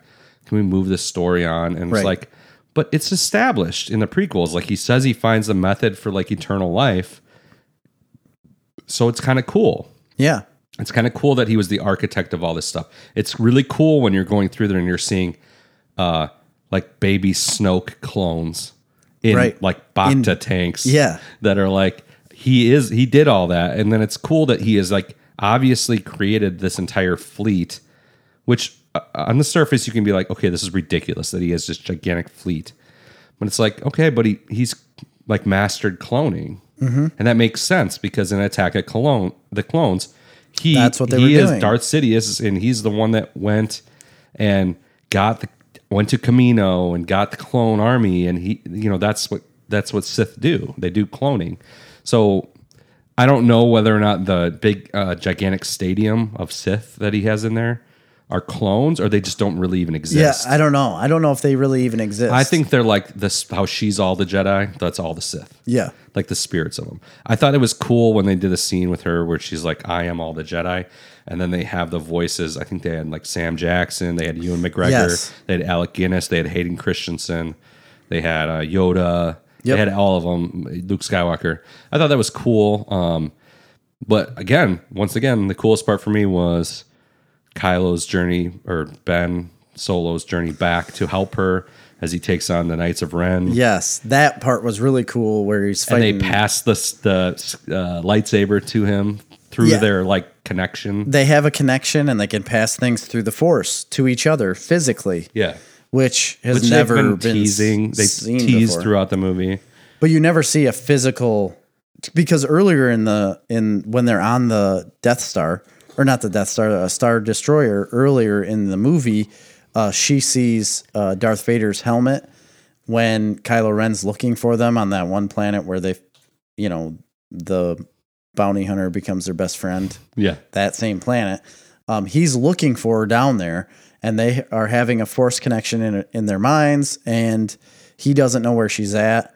And then she uh, destroys because they start having a fight, an actual lightsaber battle through that connection, which I thought was really awesome. Like seeing them flash back and forth uh, between each other, and then during that fight, she hits the stand that the the that Darth Vader's helmet was on, and it drops in front of him, and he can see it, and he's like, "So that's where you are." Yeah, And I thought that part was really cool. yeah, Um, But then, yeah, later on, so he comes back uh, to help her because after he talked to the old man, he realizes that he's just Ben Solo and he can do this with her. And he goes back. He doesn't have a lightsaber anymore because he threw it into the ocean. And so he just comes back to try to fight the Knights of Ren. They're beating his ass. And then she passes him uh, a lightsaber because they felt each other in the Force. And he pulls out the lightsaber and it's blue. And they like look at him and he kind of just shrugs, like, yep. like, Yeah. yeah. I'm just going to use this now. and I thought that was really neat. yeah. And they have a their final showdown with the Emperor, which is it's great. And Kylo Ren gets knocked off the cliff. She defeats the Emperor. Um, she dies in the process. Um, He comes back. He comes back. He uses his force, life force. I don't wouldn't call it force healing. He No. transfers his life force to her, saves her life. They have a, uh, a really powerful moment, a powerful kiss. You realize Mm-hmm. they truly do love each other. They have the entire time, Yes. and uh, and he dies and then he dies and disappears. into the force, and it was shocking, that part was really good. Uh, really good, and really shocking. Yes. I don't the one thing I don't like about it was just a one small moment and it was right when he died. Um so right when he died, they like have this kiss and he's looking at her and like smiling and laughing and then or like kind of like chuckling about it cuz they just kissed and then he does this. Yeah, That was the only thing I didn't like. I didn't even notice it. So Is that one little part and I was like, "Hmm, that was funny." yeah, Um, just like they could have been a little easier of a death, but he literally just does this. yeah. And but the whole scene, the scene as a whole is freaking amazing. Yeah. And honestly, to me, the last half of the movie from the Death Star to that point completely redeemed itself. To I me. agree, and I, I said that we walked out of the movie, and I said that I said the second half redeemed the first half. Yes. They have, from there they have a nice scene, like the Battle of Endor scene, where they're all celebrating. And then the post log or the epilogue to the movie is her on Tatooine, returning Luke and Leia's lightsabers, Yes. and um, an old Yeah, lady burying walks them. by, asks what her name is, and she sees the Force ghosts of Luke and Leia, and she says, "You know, I'm Rey Skywalker." yes. That's the rise of the Skywalker. Uh, hinting at the fact that I mean she's not done. No, she couldn't be done, and and that's what you brought up after the movie because you've always said like this isn't actually over. The Skywalker saga to that point is, but now it'll probably continue with Rey Yeah. in a different. And Finn, I'm guessing, will be Yeah. Finn and Poe will still be involved. I'm sure. So I yeah, as we're talking about the whole um the first half of the movie was rough, but still enjoyable. It's all very enjoyable. And I think. th- it's a fun movie. It's a it's a very fun movie. It does a good job. The second half of the movie, um, well, the whole movie has a lot of problems throughout, but second half of the movie is very entertaining. It's very good and it redeems the first half, and it actually does get you pretty excited and pumped. Um, at no point in this movie do I feel the emotional stakes and the gravitas of it being the conclusion of 40 years of Star Wars. I, I would agree with that. And that's an issue. Well, the only time I do, but the only time I felt like uh th- that I felt like any stakes at all was when they were finally directly in front of the emperor. And only because they're standing directly in front of the emperor and ha- and there's only one way out of there. Yeah. It's either you win or you lose. Like those are the stakes at that moment. And everything is building upon that moment, obviously. But she knows that this is it. This is it. Like this either wins it or I die, you know? And that was the only time I felt the weight of what she was doing because of the situation she was in.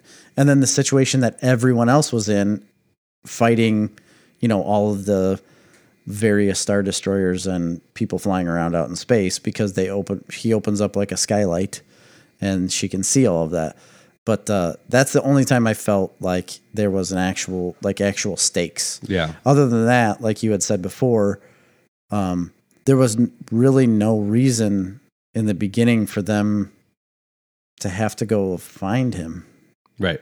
like he if he had sent out the star destroyers already to like go blow everything up that's when i would say like holy shit like they need to do something about that but prior to this they have no knowledge of the fleet that the emperor has until they get there Yeah. No, I, I totally agree. It was it was like there's just a lot of rushing to move to the next plot point and rushing the movie in general. Um, but overall, it's fine. I mean, when I walked out of that movie, I walked out of it with the opinion of, um, you know, I, I didn't care for the first half, and I really liked the second half, and overall, I was really happy and I had a great time. yes That's how I walked out.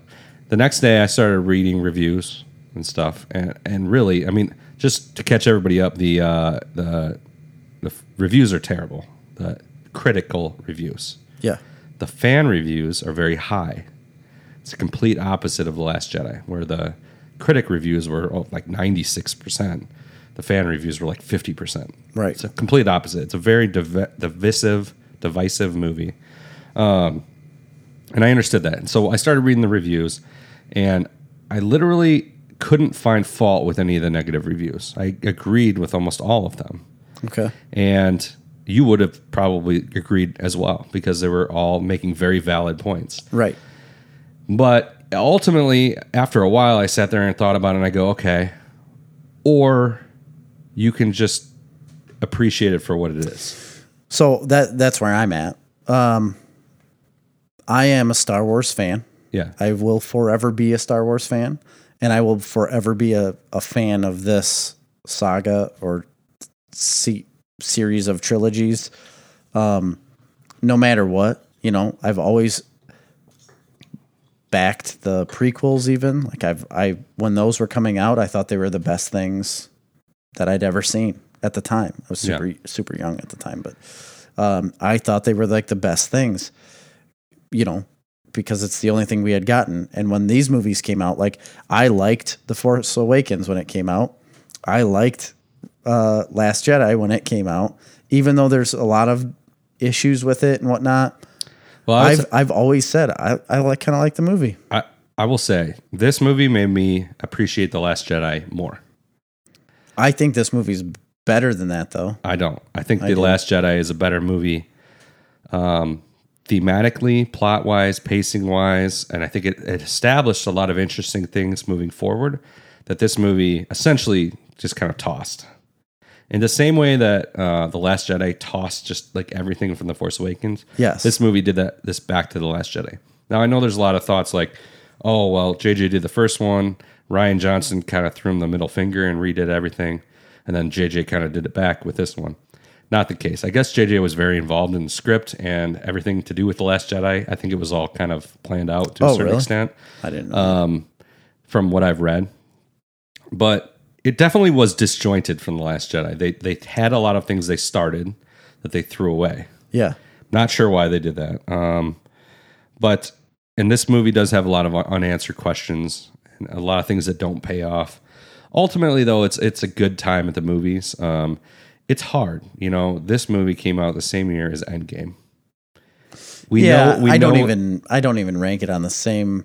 I that's, don't. that's my those at the problem same though. levels. Like this is Star Wars. It needs to be as good as Endgame. no, I'm not saying like I'm not. I'm not saying that Endgame was at such a higher level. I'm saying I don't rank them at the in the same vein. Yeah. Because I just They're because Star Wars is Star. Wars, yes, and and Marvel is Marvel, and they are completely different movies. but we have to get to a point where just- they can be as good as Endgame and Infinity War. I completely agree with you. I, we weren't going to get that here, though. We weren't going to get No. that with the Star Wars movies that were being made. I think at the we time need to because of the stories. and and in in retrospect, looking back, and we'll talk about this more. You know, I think there is one movie of Star Wars that is on par with that. I do agree too. We'll get to that. Um, but my point is, these movies are, um, they are. I don't want to say fan service because that's like a popular thing people are saying right now. These movies are retreads of the original trilogy. They are. The Force Awakens is A New Hope. The Last Jedi is Empire, and this movie is Return of the Jedi. They are exactly the same movies, beat for beat, um, on purpose yeah, that's done done so with new characters. purpose. Whereas the original trilogy or the, the prequel trilogy, which was written and directed by George Lucas, um, was under the vein of George Lucas. They didn't do that. George Lucas didn't have creative control of this. I think it would have been better if he did. I think we would have moved a story forward in a more mature way that actually um, pushed the universe forward. But that's not what we got here. We got retreads, and that's fine. They did it in a way that's homage, um, and it was entertaining. The visual effects were stunning um, and amazing. They were exciting. They were adventurous, and and this this is the best example in this third movie we've gotten of really terrific acting from Oh, yeah. Poe, Finn, and Rey. This is the first time we've Well, got act- to see Rey do anything really. Yes, absolutely. You get to see her do a lot, and she acts very well. I think. And Finn too. And- he's been kind of a, almost a I don't want to say obnoxious, but I, he hasn't been my favorite character, and he was great in this movie. And Poe was phenomenal in this Yes, movie. and and Kylo. Like I don't think Kylo really did much in the other two movies, and I think he was really whiny and a baby. And I think they elevated his character a lot more in this movie, and he got to act. He actually got to act instead of pout. Yeah, and his storyline. I, I don't want people to think I'm trashing it totally. His storyline from top to bottom in this movie was fantastic. Absolutely. Um, there was a lot of really good things about this movie. I I yeah. I, I've been picking apart uh, things that were wrong with it. I really like this movie. Yeah, I, I really enjoyed it as do. well. I'm excited to see it again. I- I'm actually I wasn't the first day or so afterwards. I thought not that I was not excited. I was just like, you know, I don't really need to see it again. But now I really want to see it again. Yeah, see this this was one of the first ones out of the new trilogy that I want I wanted to see it again right away. Okay. Like I I did. The other two, I wasn't I wasn't like that. I was like, okay, that's what they are. And I liked them, but I was like, that's just what they are. And every one of them I've seen more than once, obviously. Um, but this one, I was like, I would go back tomorrow to see this again. yeah. Um, I didn't get to do that, but I I was of the mindset that I would see it immediately. Yeah. So that's it. Anything Yeah. else? No, that's uh, my a- review. a Overall, lot- I say it's a. I think it's a good film, but we have a lot to cover. We have a lot to cover and we have a short amount of time to do it. So we're going to get into our top. So to wrap that up, to put a little bow on that package, Yes, definitely see it. If you're listening to this, you've probably already seen it. You need to go see it if you haven't already because we just ruined it. I Um, mean, we did not ruin it because we didn't say it all in order. Like it, we mean- jumped around worse than the movie does. My bow on the package is that it was a solid, entertaining adventure movie with amazing special effects and some really hard hitting good scenes. And I enjoyed it a lot. Um, we forget to mention that she created her own lightsaber, which is a, Oh yeah, at the end of the movie, she creates her own lightsaber that's yellow. amazing. Um, I, I'm excited for the franchise going forward. I think they're going to carry forward in this story.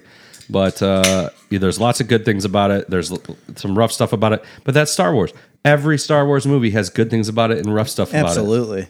I don't care. I it this had cheesy dialogue. Definitely, every Star Wars movie has cheesy dialogue. Yeah, Um, totally fine with that. Uninterested. You know, it has doesn't bother me in the funny slightest. moments, fun moments, great, great action sequences. Um, you know, as a hardcore, listen, if if you're a hardcore Star Wars fan and you're getting your hardcore Star Wars fandom from the franchise movies, you're looking in the wrong places. There's books, there's video Yeah. games, Oh, for there's uh, TV series. That's where you're getting your fandom at. Go watch The Mandalorian, get sucked into that. Go watch The Clone Wars or Star Wars Rebels, read some books. Appreciate the movies for what they are. Absolutely, but Star Wars as a whole has so much more to offer. Yeah. you know, All right, so we're gonna do our top or ranking. we're ranking all theatrical released Star Wars movies. There are twelve of them, yes. Um, and Don't look at my list. I'll just start right off the bat because one of them I haven't actually seen. So, am I a real Star Wars fan? I don't know. I guess not. Chris would say no. no, I would definitely say no. Um, but I wasn't even aware that they. I guess I was aware that they made it. I just didn't know it was a theatrical release. I did not know it come out in theaters. I thought it was like just with the rest of the cartoons, um, animated stuff. But there's an am- animated Clone Wars movie, yeah. and I have not seen it, so therefore I have to rank it at twelve. Um. Okay. I apologize for my lack of, um, what would it be? Lack of, mm, fortitude. Fortitude. Yeah, fortitude. Um, okay, so my number 12 is also The Clone Wars. Um, the reason for this is it's not a very good movie. Um, okay. um, the Clone Wars series, um, and I, I debated whether or not we should include the Clone Wars series and Rebels on this list. The only reason I didn't push that narrative is because I know you haven't seen all of Rebels. right, I haven't. Um, the Clone Wars series is absolutely fantastic. It's a must watch, Star Wars fan or not. Um, it's something you'll definitely fall in love with the characters. It's amazing. This is where you really get, I think it elevates the prequel movies, all right? Because the relationship you get in the, that show between Obi Wan and Anakin informs those movies and makes Yeah. you watch them in a different way. It's an incredible series. The movie came out, it was a precursor to the series. It was like to help launch the series. Um, it just wasn't great.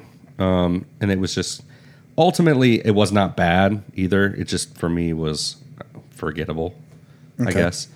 Um, so that was my number 12. I'll go to my Eleven. number 11. Eleven.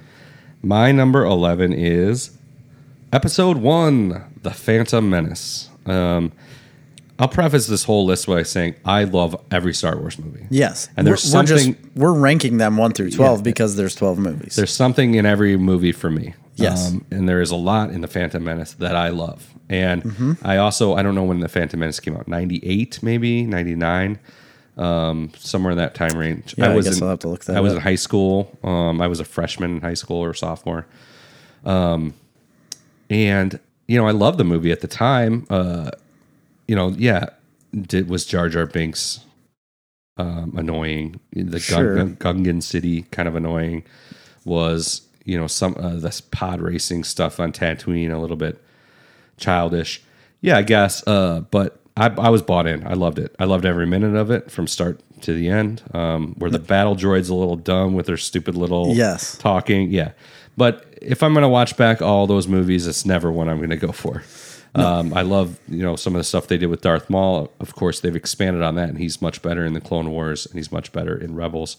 Um, the main takeaway for that movie for me is like more Star Wars. I was so excited when that came out. Me and, too. Uh, blew my mind that it was even going to start happening again. and then to get Qui Gon Jinn and the Jedi Council and Coruscant and all these places that I And so at the time when that came out, which wasn't, it was 99, looking it up, uh, I, I was in the same boat. I think I was in seventh grade um, when that came out. And I thought it was the greatest thing ever. Yeah. Because I had watched the trilogies or the, the original trilogy so many times. I watched it all the time. We had it on VHS and I would watch it constantly and then a new one came out and i was extremely excited to see where this was going to go again i was pretty young so anything really pleased me and at the time um, that of this release like in 99 we were not getting the movies you know of the caliber that we get today yeah, so but it was fine at the time. I mean, it was cutting edge at the time. that's what I mean. So at the time, this was a cutting edge movie that blew me away. I- enjoyed the pod racing stuff when it first came out. yeah, of course. Um, I liked all of it, and I just was really excited to see what was going to happen with the character of Anakin. Like we needed to see that, and we'd never seen it before. Plus we didn't know see a anything was young going on. Obi Wan. I mean, Yes. you've always wanted to see that. all of it wa- uh, was really intriguing to me. And in saying that, that was also my number 11 was The Phantom Menace. So is it one of the weaker Star Wars movie movies? Yeah. Yeah, it is. It's weak, but it's not. It's not weak. It's one of the weaker movies, but it's you- more for me. It's just one I won't go back to. And you know why? It's because it does take place before everything else that happens in Star Wars that is better. Yeah, Like the better, more juicier parts of the of the Skywalker saga that they call it um, don't happen here. You're just following this little kid uh, get taken away from his mom to do something bigger than him that he doesn't even know about yet. Right. and that's where it's at. And that's all there is to it. There's nothing else to it. You don't get to see darth vader. You don't get to see you know luke. You don't get to see these people because they don't exist yet and you're just left with this little boy that has to learn that obi-wan's his dad now Yeah, you know like that's it so uh, that was my number 11 can i do 10 uh, sure. my number 10 is attack of the clones Okay. which was the very next movie in line. Yeah. Um, the reason for that again is like the advancement of story here. They have to build up to things. Um, it's a good movie because you get to see that all they are actually making these clones, and that's what their army is going to be. I think the big battle scene at the end of that movie is awesome. The Um, Geonosis. Yeah, like all of that stuff is really cool. It's kind of hokey in some areas, like you know, because of like what Jar Jar Binks is doing, and but he's like the comedy relief, right? So you need that aspect. No, to that's more in uh, Phantom Menace. No, but there's also Jar Jar getting like rolled over all the time in that big battle with the balls and stuff. I guess I don't remember. He they Yeah. they took his screen time way down because he was. Oh yeah, he, they took him way down, but he was in that battle running with the Gungans, and they roll over him with them big. No, that's in the first movie. No, it's not. That's the, that's on Naboo, man. That's in Phantom Menace. No, I'm thinking about the big clone war, like the war at the end, like with all the clones, like all of the droids and stuff, where they let all the droids out. That's in Phantom Menace. The big action set piece in Attack of the Clones is when they're in the arena on Geonosis. It's Padme, Anakin, and Obi Wan in the arena fighting the oh, monsters. Oh, you're right. And then you get like the thousands of Jedi that come down and do like You're a thousand right. Jedi lightsaber battle. Oh, that tells you what I remember. man. Yeah, that part is really badass. Dang, I thought that was. There's only in- like one scene of Jar Jar in Attack of the Clones, and like he's a senator now or something. Oh, that's right. He's just in the crowd. Wasn't he just like in the crowd there? No, I didn't think he was there. He was Oh. like in a he was in a ship or something. He might have been in the Senate. Well, that shows you why I have it at 10 because I don't remember much about it. All right, we'll talk about that. I Movie think later. it's like the least watched movie I've had. Well, Phantom Menace probably is, and then after that is Attack of the Clones. I just haven't really watched much of it. Okay. Well, we'll do my number ten then. Yes, My number ten is Solo. really. Yeah, Mm, not for lack of uh, disliking it. I think Solo is a great movie. Actually, I think it was uh, a really fun movie. Um, expands on the universe a little. It just didn't really feel super Star Warsy to me. Um, but it's a really fun movie with great action set pieces. That Yeah. train fight, train Yeah. scene's great. Um, you know, I, some of the stuff with Donald Glover's Lando was kind of odd, but Yeah, it is odd, but he's a really good actor. he's a really good actor. Overall, I like the movie a lot. It's just not something that's super memorable to me. It's not one that I've watched a bunch of times. I've only seen it twice, maybe. Um, I like the scene where you know Han and Chewie meet. I think the guy that plays Han Solo is great. Um, it's one that I'll watch over uh, a little bit more to get a little more info about it. Uh, you know, more of an opinion about it going forward, I guess. So for right now, it's kind of down my list just because I probably have the least exposure to it Okay. and it doesn't really advance any particular storyline forward. It doesn't really directly con- connect to any storyline. They teased a lot of cool stuff, which is never going to happen. Um, right. But that was my number 10. So do I do my number nine? Sure. My number nine is dun, dun, dun, Dun, dun, dun. Rise of Skywalker. Rise of Skywalker. Okay. Yeah. Here you go. Oh, wait. No, sorry. That's not my number nine. Okay. My number nine is The Force Awakens. Aha. Okay. Um, the Force Awakens, you know, it not, again, there's a lot of really good movies above it. That's why it's at number nine. Um, but why it doesn't rise to the ranks of some of the other movies, like Rise of the Skywalker, for example, or some of the other ones, is just because. So I was so excited when Force Awakens came out. Yes. I don't think I I've completely ever been as excited about anything in my life. I completely agree with you. I was uh, it was it was never going to happen again. Right. We we thought this was over. And it came back and you know, I was just a little bit not that I don't like the movie and I can go back and watch it. I've watched it many times. It's a very fun movie with great action sequences, good characters, everything I liked about it. I, it really is a it's a good movie. It is. And I do like how they introduce everybody and get people out there. Like when Kylo was introduced, I thought that was great. Uh, I think just meeting Rey in That is a general badass is really great. scene Yeah, on that planet. absolutely. I mean, meeting Poe. Honestly, in a lot of ways, I'm probably not giving it enough credit. I probably should watch it again. But it was hard for me to get over the fact that it was a 100% rehash of A New Hope. Yeah, it was so on the nose. It's so on the nose that it almost bothered me, and I can't get over it. It bothered me while watching the movie. Correct. Like in the theater, I was like, "Oh man, that's like this it- is a new hope." And it's fine now because I is. realized that's what they were doing. but at the time, you don't really didn't, realize. I didn't it. know It's- that that's what they were doing. Yeah, it's just something that you stumble upon while watching the movie for the very first time in theaters as it's released, and it was a bit jarring. And and I told you at the time, I'm like, the first time I watched it, I didn't like it. The second time I watched it, I loved it. Yes. Third And- time, and I saw it probably four times in theaters. So, and any movie I watch, I shouldn't say any, but I most movies I watch, all Star Wars movies I've watched, I always come out of the theaters and think it's phenomenal. Yeah. I really do. I always do. It's just because of the high of going to movies and sitting there and seeing this, seeing it on the big screen or whatever. I just, I love that experience. So I always have a good feeling about movies. So like always in the car ride on the way home, um, it's not, it's not an accurate opinion of mine at that point. right. I have to take time to like to either see it again or just go over like what the movie is, read different reviews, and then like form my own opinion. Because at that point, coming out of the movie, I'm going to be like, I freaking loved everything about it. Did you see that fight scene? Yeah. You know, that's how I'm going to be. That's why I didn't talk much about it in the car ride. And you asked me, you're like, are you like holding opinions for the podcast or whatever? And it wasn't that I was holding my opinion. It's just that if I told you what my opinion was at the time, it was going to be like the best Star Wars movie I've ever seen. Right. You know, just because that's the way I feel at the time. Um, so that was your number nine, Force Awakens. yeah. My number nine, Force Awakens. There you go. uh, I feel exactly the same about it. It's just two on the nose, uh, A New Hope.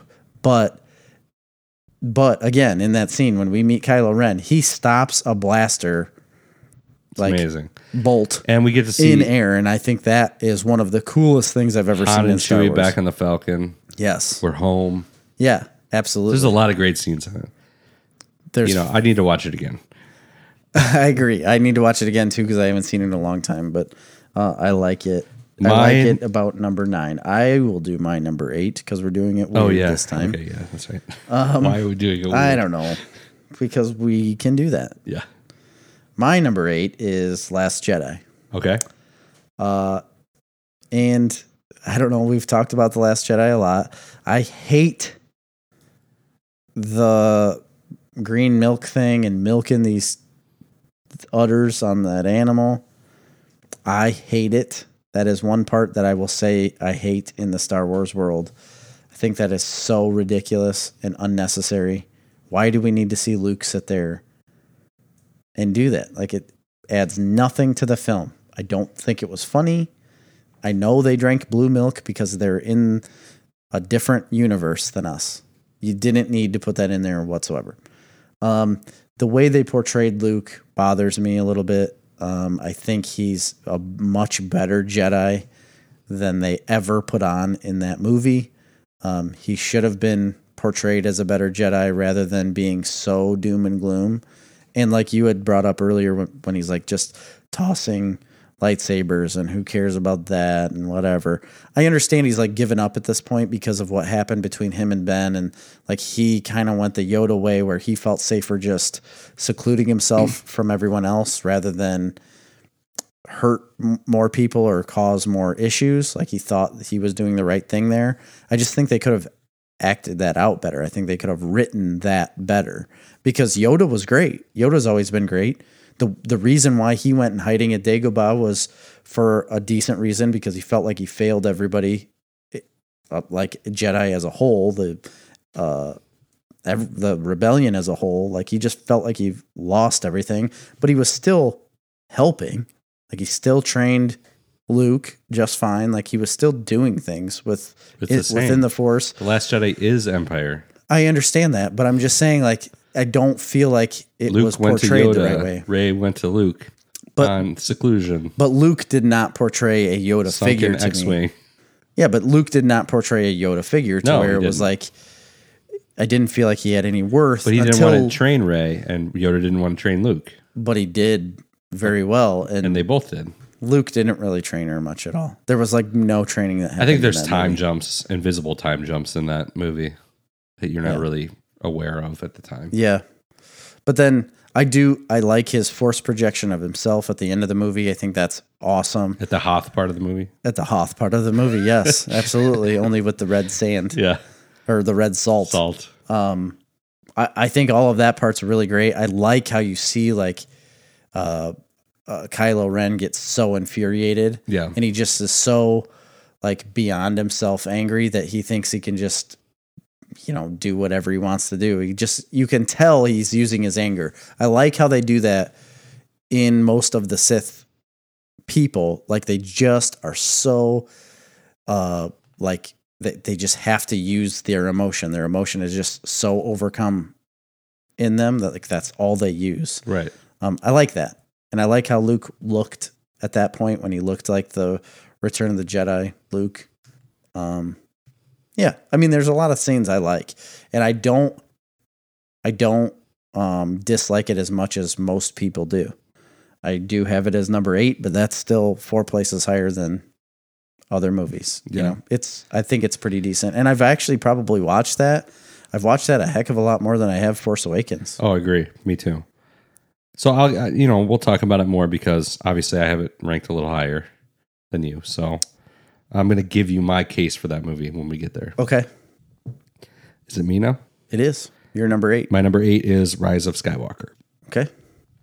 And I threw that in there because um, while I find it to be a fun, entertaining movie with a really good second half or third act, I should say, um, or very entertaining third act, I feel like it just lacked the emotional weight that was necessary in dealing with the gravity of its position in this franchise. Um, you know, I and I'm tr- I'm saying negatively, but none of these are negative really. They're all very good movies, but um, I was just a little bit ultimately at the end of the day. I like the movie a lot. I'll like it more when I see it more. Mm-hmm. I'll probably end up loving it. Um, the acting was on par, uh, much better than the other two movies um, for those characters. Everything was really good about it. There's just some bothersome things, and um, that's why I ended up there. But I still enjoyed it. Okay. My number seven, Seven. Yes. is Return of the Sith. Oh my God! Re- Revenge of the Sith. Revenge of the Sith. uh, Revenge of the Sith, which I just watched the other day and I really enjoyed. Forgot how much I liked that movie. Um, Yes. it is a great movie. Um, I just there's ones above it that I think are better, but uh, uh, you know, I that was I think believe in 2005 that movie came out. It was. Um, I loved it at the time. I thought it was great. oh yes. Um, and it really does tell a very good story and it really does sell you on the psychological breakdown of Anakin and the manipulation of the emperor and the confusion that he causes in turning the Jedi order you know clouding his perception of what the Jedi order is it's a very mature movie Yeah, I completely agree with you. So you sold me on that uh, a couple weeks ago. Now, um, when you were talking about it, because you had just went back and watched it. So then I had to go back and watch it, and I watched it all, and I 100% see it in a different light than I really ever had. I had always loved that movie um, when it, especially when it came out. Again, like after I saw that, I was like, that was the biggest payoff in a Star Wars movie I've ever had because I just needed to see all of the things that happened in that, especially, uh, you know, with Darth Vader in the end. Um, but we'll talk more about it. Okay um so your number 7 My number seven is Solo. Solo. I have it as number seven because I think it is a pretty good movie. I thought you were honestly going to have it higher than what you did because you've talked about how you were like you liked it. I It's a did. I really movie. did like it. Yeah, And I like the fact that it can exist without having all this pressure yes. of these other movies. so that's how I felt it was. Everybody was kind of panning it for a while as not that great of a Star Wars movie. Bull crap. Like I liked it. It it may not be perfect for Han Solo. It's not necessarily a perfect Han Solo movie, but then again, how how can I say that? yeah. You know, like how can I say it's not a perfect Han Solo movie? That's what we've got. My main problem with Solo, my only problem really, because you can't really have a problem with a movie that just tells its own story. Exactly. Um, but my only problem with it is it really sets Han Solo up to be a character which It was somewhat uncon- uncharacteristic to what that Han character Solo. should be. But Yes. again, we're all just assuming. exactly. And I liked a lot of how that that story plays out. I love when they meet when he meets Chewie and they go from there and I don't know, there's just a lot of things I liked about it. So I put it higher than most. Yeah. Yeah. I mean, I get it. It's still not halfway yet though. Yeah. my number six. Uh, let's see what. It, yeah, six right is Rise of Skywalker. Okay. I have it as six. I do. I do like it better than Last Jedi, and I know you were saying it doesn't pay off, or it ruins the payoff for Rey being a nobody, and and I never really looked at it that like that before until you brought it up just tonight, and um, I would agree with you. I agree that it doesn't really pay off her character because now she's a Palpatine and everything that's happened before was like already written, you know? Yeah. It, she didn't build anything up. It was going to happen regardless of what she did. So, yeah, I do understand that. And that is a little bit kind of sad, I guess, for her character and not getting a payoff. But all in all, I love that she does have the ability that she has. I love the fact that she has to overcome the fact of knowing she's a Palpatine because I think she I think she's okay knowing that she was a nobody, but when she found out she's a Palpatine, that hurt her more than saying her parents were a nobody. Because now she's directly tied into the people that she thinks she should hate. Yeah. And she thinks she's going to be become these people that she hates. Yeah, she does. She believes know? that she's destined to become to be fate. a Sith Lord or uh, Duchess, whatever you want to call her. Um, she doesn't want that. As soon as she hears she's a Palpatine, you could see like the crushing emotion in her face. Like this can't, this can't be me. And I think she would have been better off thinking she was a nobody. Um, and Kylo knows that when he says it to her. Like, doesn't Kylo tell her that she's a Palpatine? Um, Yeah, he does on the ship when they're fighting each other through the Force. yeah, okay, yeah. And uh, he he's the one who says it to her, and he does it just like he said, "You're a nobody." He does it in the same vein as that, but he knows it's going to crush her even more because she's No, he tells her she's a nobody to protect her in the Last Jedi. You think so? Yeah, You think that's what it was? yeah, I think so.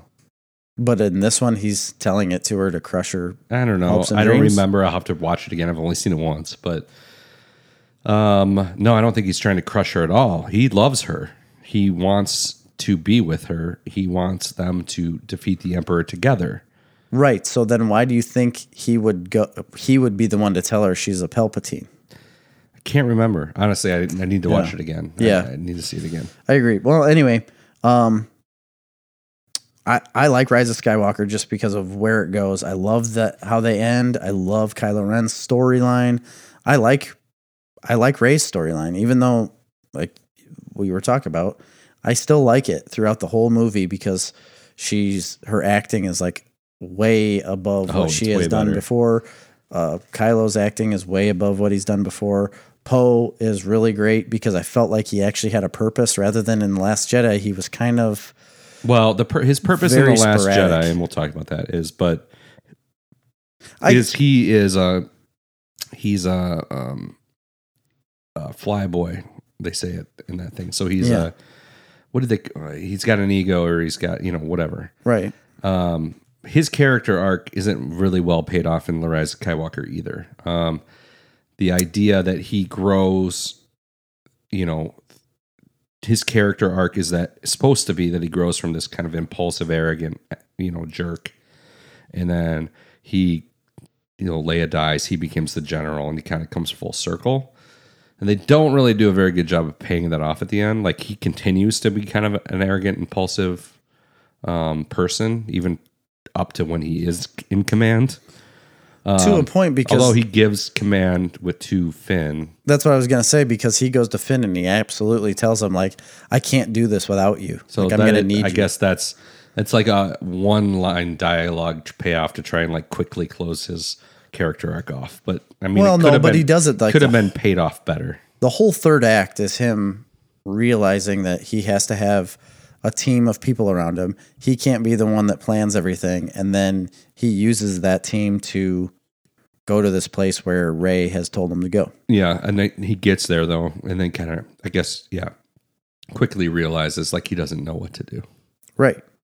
So like that is the yeah okay yeah I'll give it to you. So, well, anyway, that's Rise of Skywalker is my number six. I love the ending of it. To be honest, um, I know there's going to be more involved with her. Uh, I just, I hope, I guess, I, I do really hope there is more involved with Rey to see more of her character. I would agree. Um, and I I don't think that I would have said that before this movie. I would not have. No, I would not have. I honestly, but I've actually grown to like that character. yeah, I was not. I- was definitely not in love with that character whatsoever because there was nothing to really love. They didn't give you much with Rey besides, I mean, I mean, they give you the base storyline and you know it's around her, but there uh, there was nothing there to really latch onto. Yeah. All right, I'm going to say my number six, which is The Last Jedi. Um, I did really enjoy this movie. I liked it at the time. Um, I liked it ever since. I've probably watched it the most of any of the um, new prequel or new trilogy movies. Um, and I grew to enjoy it even more after seeing The Rise of Skywalker. I liked the bold narrative choices that were taken in the story and the plot. I liked the ambition that Rian Johnson had to move the storyline forward and take it in a different direction, although ultimately most of that was unresolved. Um, I enjoyed the set pieces. I liked the there was um, some really beautiful battle sequences. Um, there's a lot of really beautiful cinematography. There is Unbelievable. I didn't like also a lot of the stuff with Luke. Uh, I had a lot of problems with what they did with his character. Mm-hmm. Ultimately, it's nothing that keeps me up at night. Um, See, to me, it kind of was just because I had I have so much weight on Luke Skywalker. see, I Doesn't don't. I don't. How? I just never really Because that's where the story. That was your main character, and then from that From Han, Return- Leia. I mean, they were all main characters. Darth Vader. I mean, I know they are, but like Luke was the original Rey, right? So I, I really never he was the one that needed. that much on the original trilogy with Luke.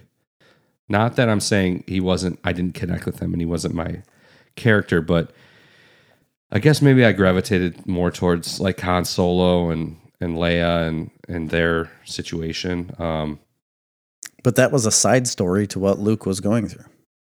That wasn't the main story. uh, yeah, I mean, They're supporting characters to Luke finding out that's arguable. how. I mean, it's literally about what Luke Skywalker is doing from the beginning to the end.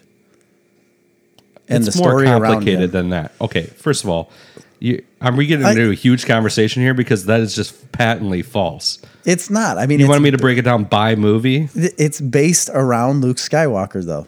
It is. I know there's more to it than that, but the original trilogy, So Luke, you know, and Return of the Jedi goes off. He confronts Darth Vader, and but who's down on Endor? Who's taking down the shield generator? That's a huge part of that story, yeah, it is. and that's the part of the story that I gravitated towards more. Yeah. Um, if we're talking about, um, if we're talking about Empire, right? Um, a large part of that story is Han Solo. I know, but I'm saying it's called the Skywalker saga because it's about Luke Skywalker Anakin Skywalker. and Anakin, but the original Leia. trilogy is where it's from. The original trilogy. So A New Hope, Empire, and Return of the Jedi. That story is about Luke Skywalker.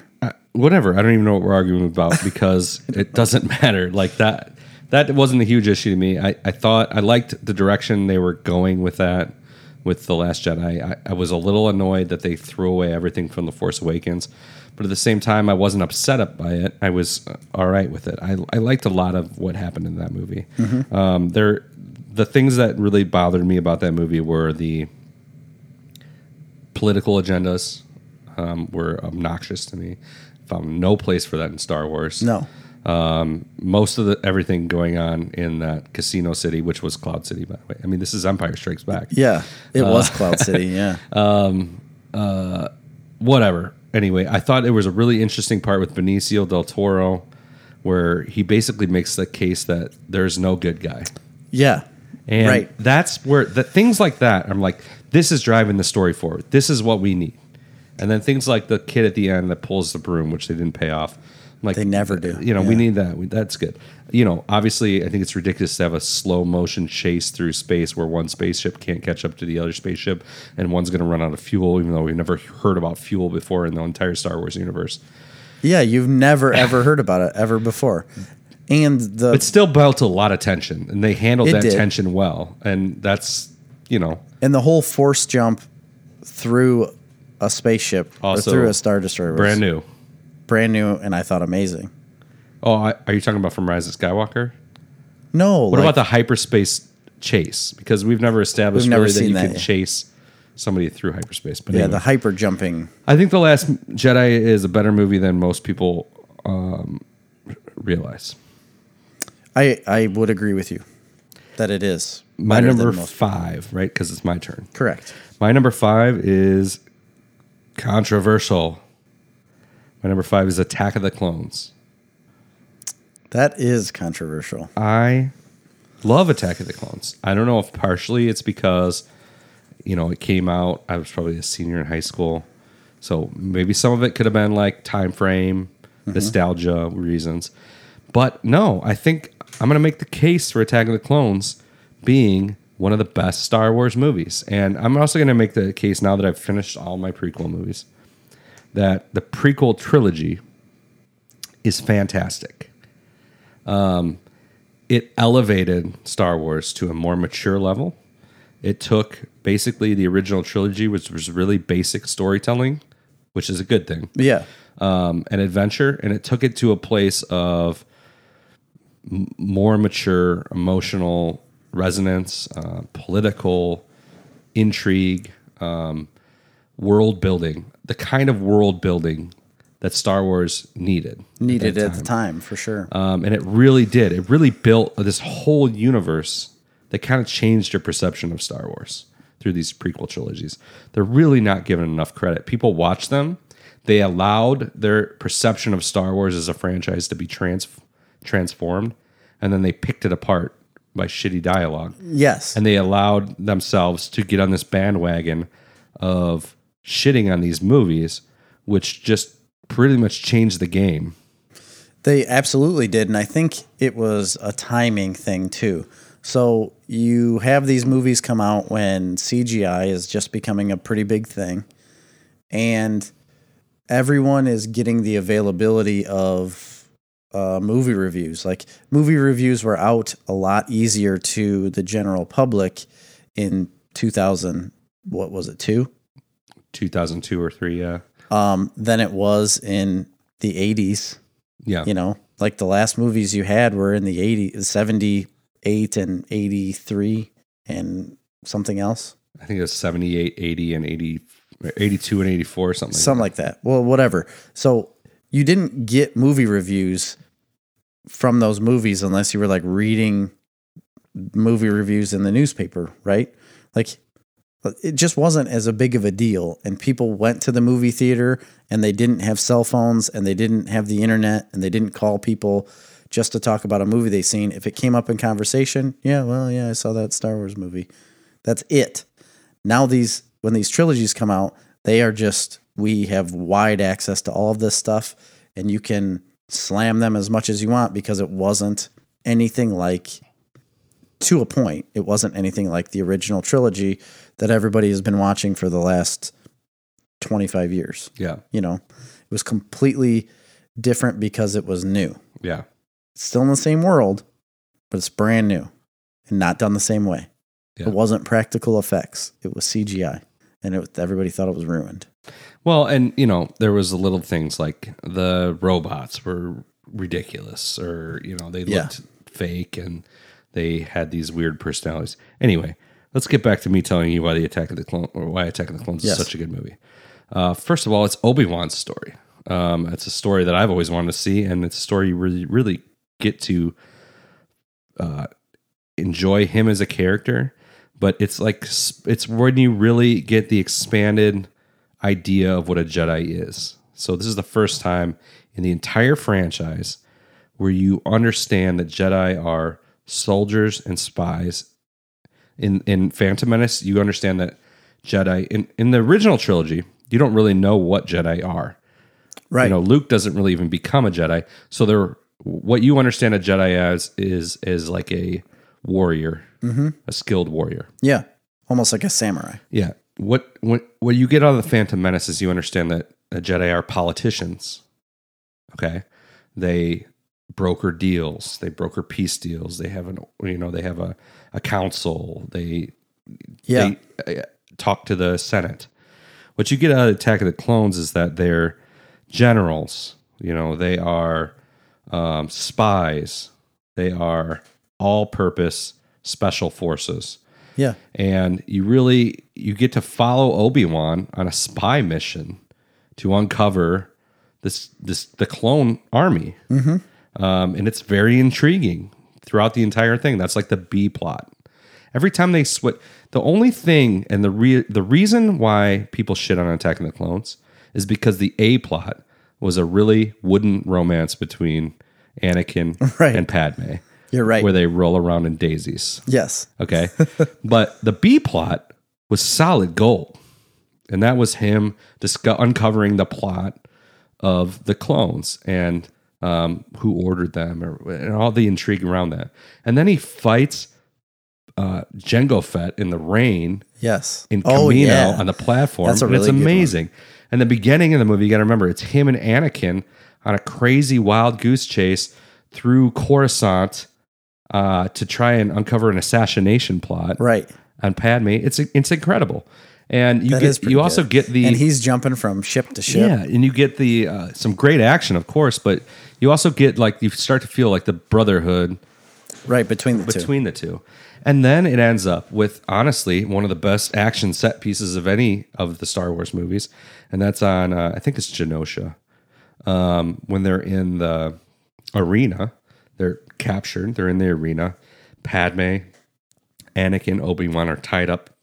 They release these gigantic monsters, which look great, and they fight them in this arena Yeah. to these crowds. And then you know at the eh, eh, with Jango Fett watching, and at the climax of this scene, um, the clone army finally shows up. Yoda in in tow. Yep. They show up. Thousands of Jedi cornered in this arena, battling. Um, and that's when the clone army finally comes in, and you're off to the races, man. Yeah. it's it's a really incredible movie. Um, Yeah, you're selling me more and more on this movie because I haven't seen it in so long that um, it sounds pretty good. it just it just gets weighed down um, by the, the you know the narrative of Padme and and Anakin falling in love. And that really is what I remember about it is him like their love affair was not good. I did not think there. But I mean, there's killer sequences in that subplot where they go back to Tatooine, and he goes to save his mother, yeah. um, where she's abducted by the Sand People. He goes to save his mother, um, and you have to remember that scene fully. It was really powerful, even though it, the dialogue was wooden. And by the way, Yeah. I, I I've I've begun to reflect on this a little bit more. I don't think Hayden Christensen is a terrible actor. I think the dialogue he was given was spotty at best. And on top of that, I think that he was playing that as directed. I mean, he was supposed to be whiny. He Yeah. was supposed to be like that, Probably. conflicted and whiny. But I think if you watch that movie again, you'll remember a certain scene where he's riding out into the deserts of Tatooine to save his mother, and that's when they first uh, launch into that um, score, which is, I think it's uh, Dawn of the Fates or something. It's one of the best Star Wars musical sequences. It's the one with the big chorus background. Blah blah. Oh yeah. Blah, Ba, blah. Yeah. It's an right. incredible scene, and, and uh, that movie, whether I'm just crazy and I just remember for nostalgic reasons or not, um, I really think it's an underappreciated gem.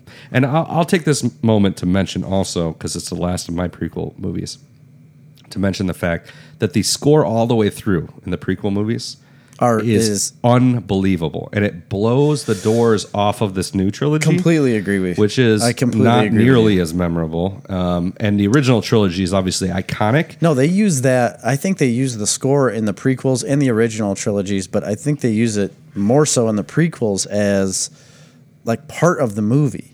It's Correct. like it's like building your anticipation for things and like when things are happening. It's score. It's a It's true score. score. And in uh, the original trilogy, while they use the music amazingly, um, and they it's still scored, obviously, but it really it's nuanced in the prequel trilogy. And I think it kind of is in the new the new movies. yeah, but not as memorably yeah. in a way that No, I mean it's like not as good. It's nuanced in the new movies.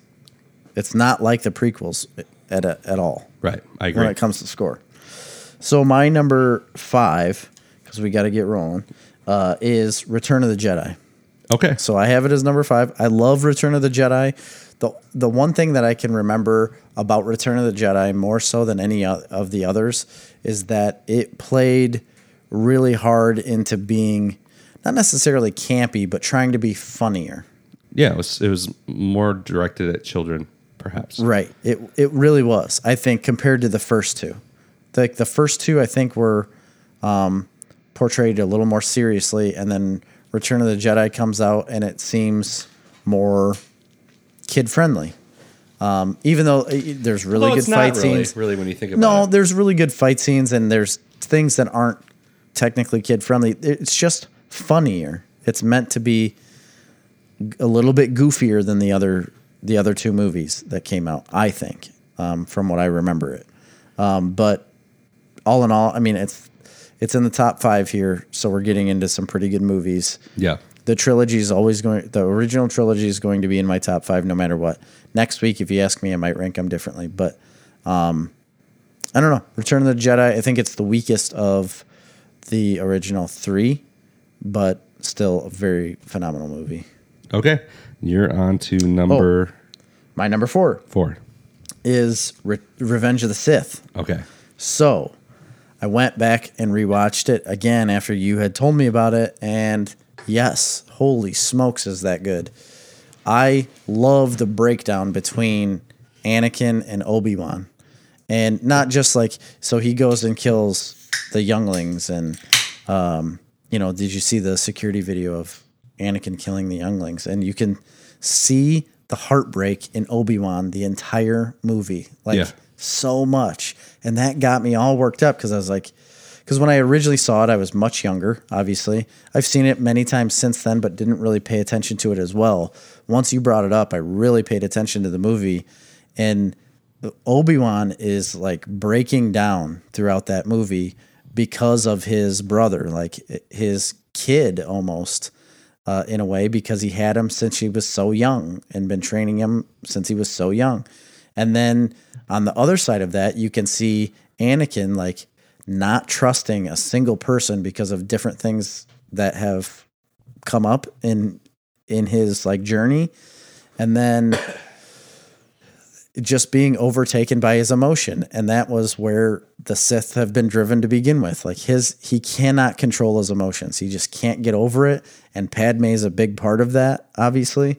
Um and I don't know, like in the the whole scene on Mustafar where he actually, you know, you were supposed to be the chosen one. yeah, and people like I have the high ground. You know, that's always been a big thing on Reddit. They put that stuff up there all the time, kind of as a joke. But again, at the time, Obi Wan is like he can't handle it.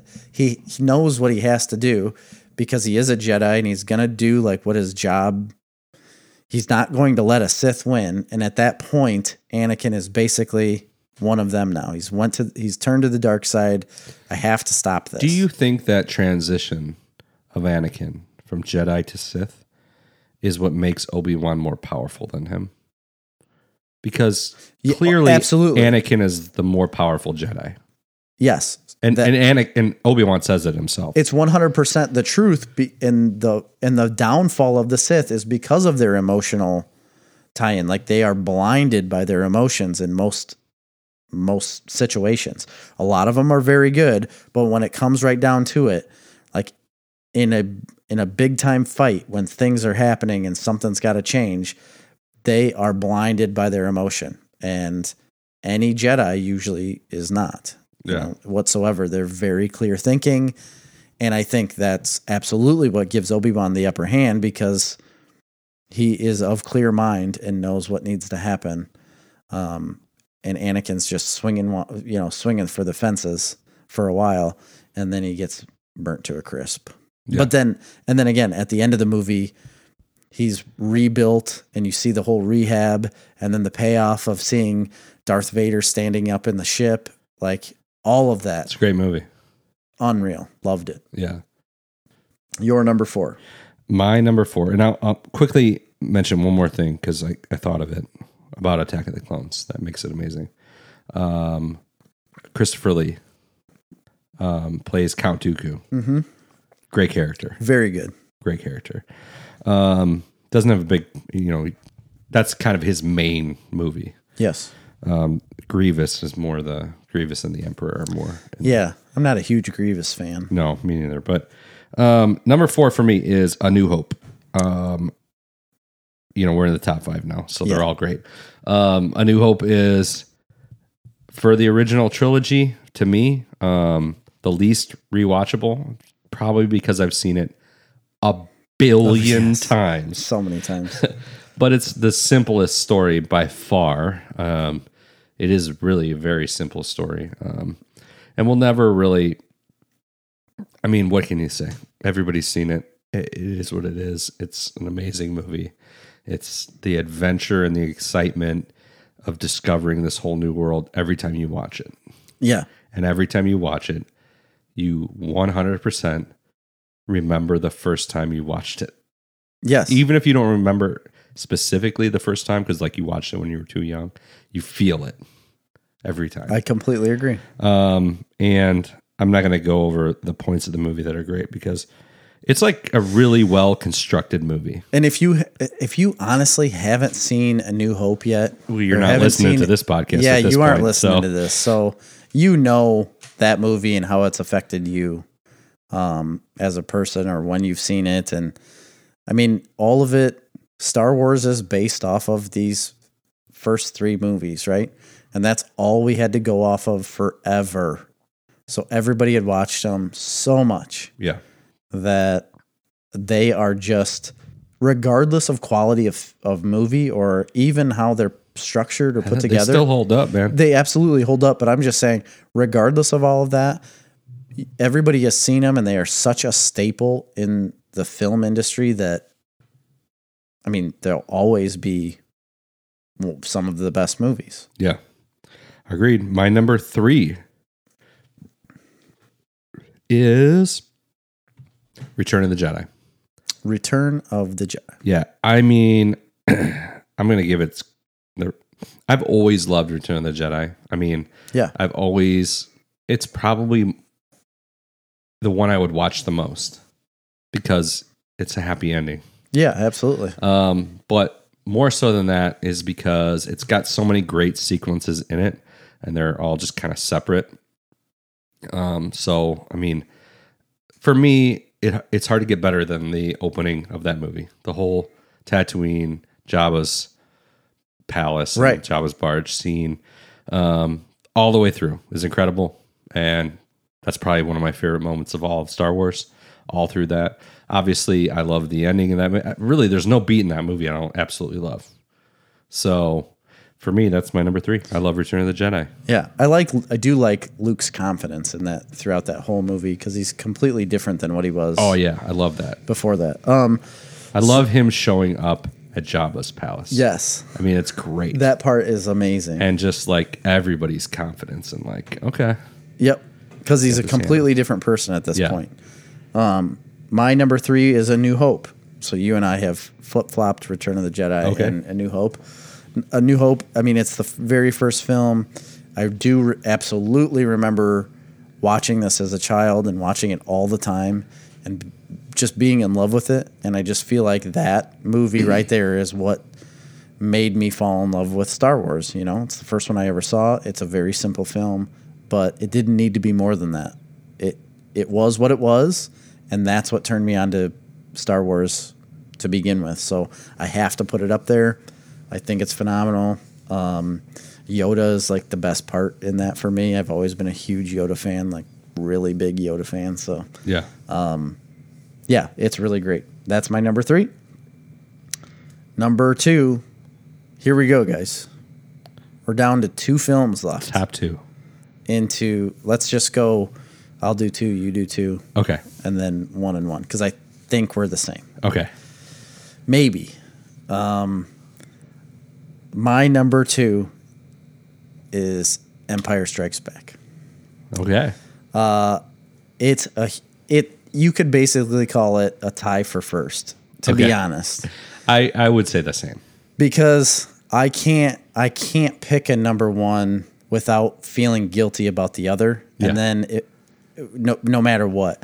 I we did a um, back last March we did a uh, what was it um, March Madness Yeah. basically, but we did a movie thing, and uh, Rogue One had won that for all of us. Yes. And so going from Empire and Rogue One, I just you have to pick one of them. At the time, Rogue One is my winner. Um, I mean, I guess right, uh, you've already know it because those are the only two Yes. movies left. So I have Empire as two and Rogue One as one. Okay. You I have Empire is one and Rogue One is two.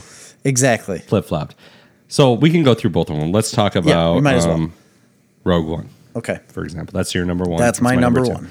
And I went back and forth. I, it's, I feel guilty too putting it that high, um, but I shouldn't.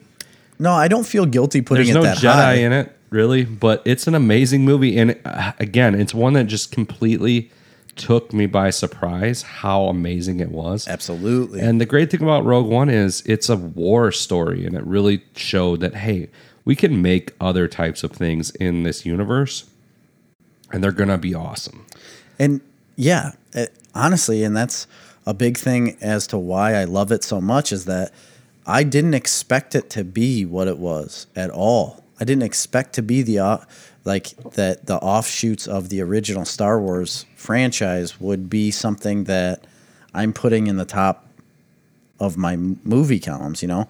And one thing about it, like the first, like the first act of the movie is kind of slow.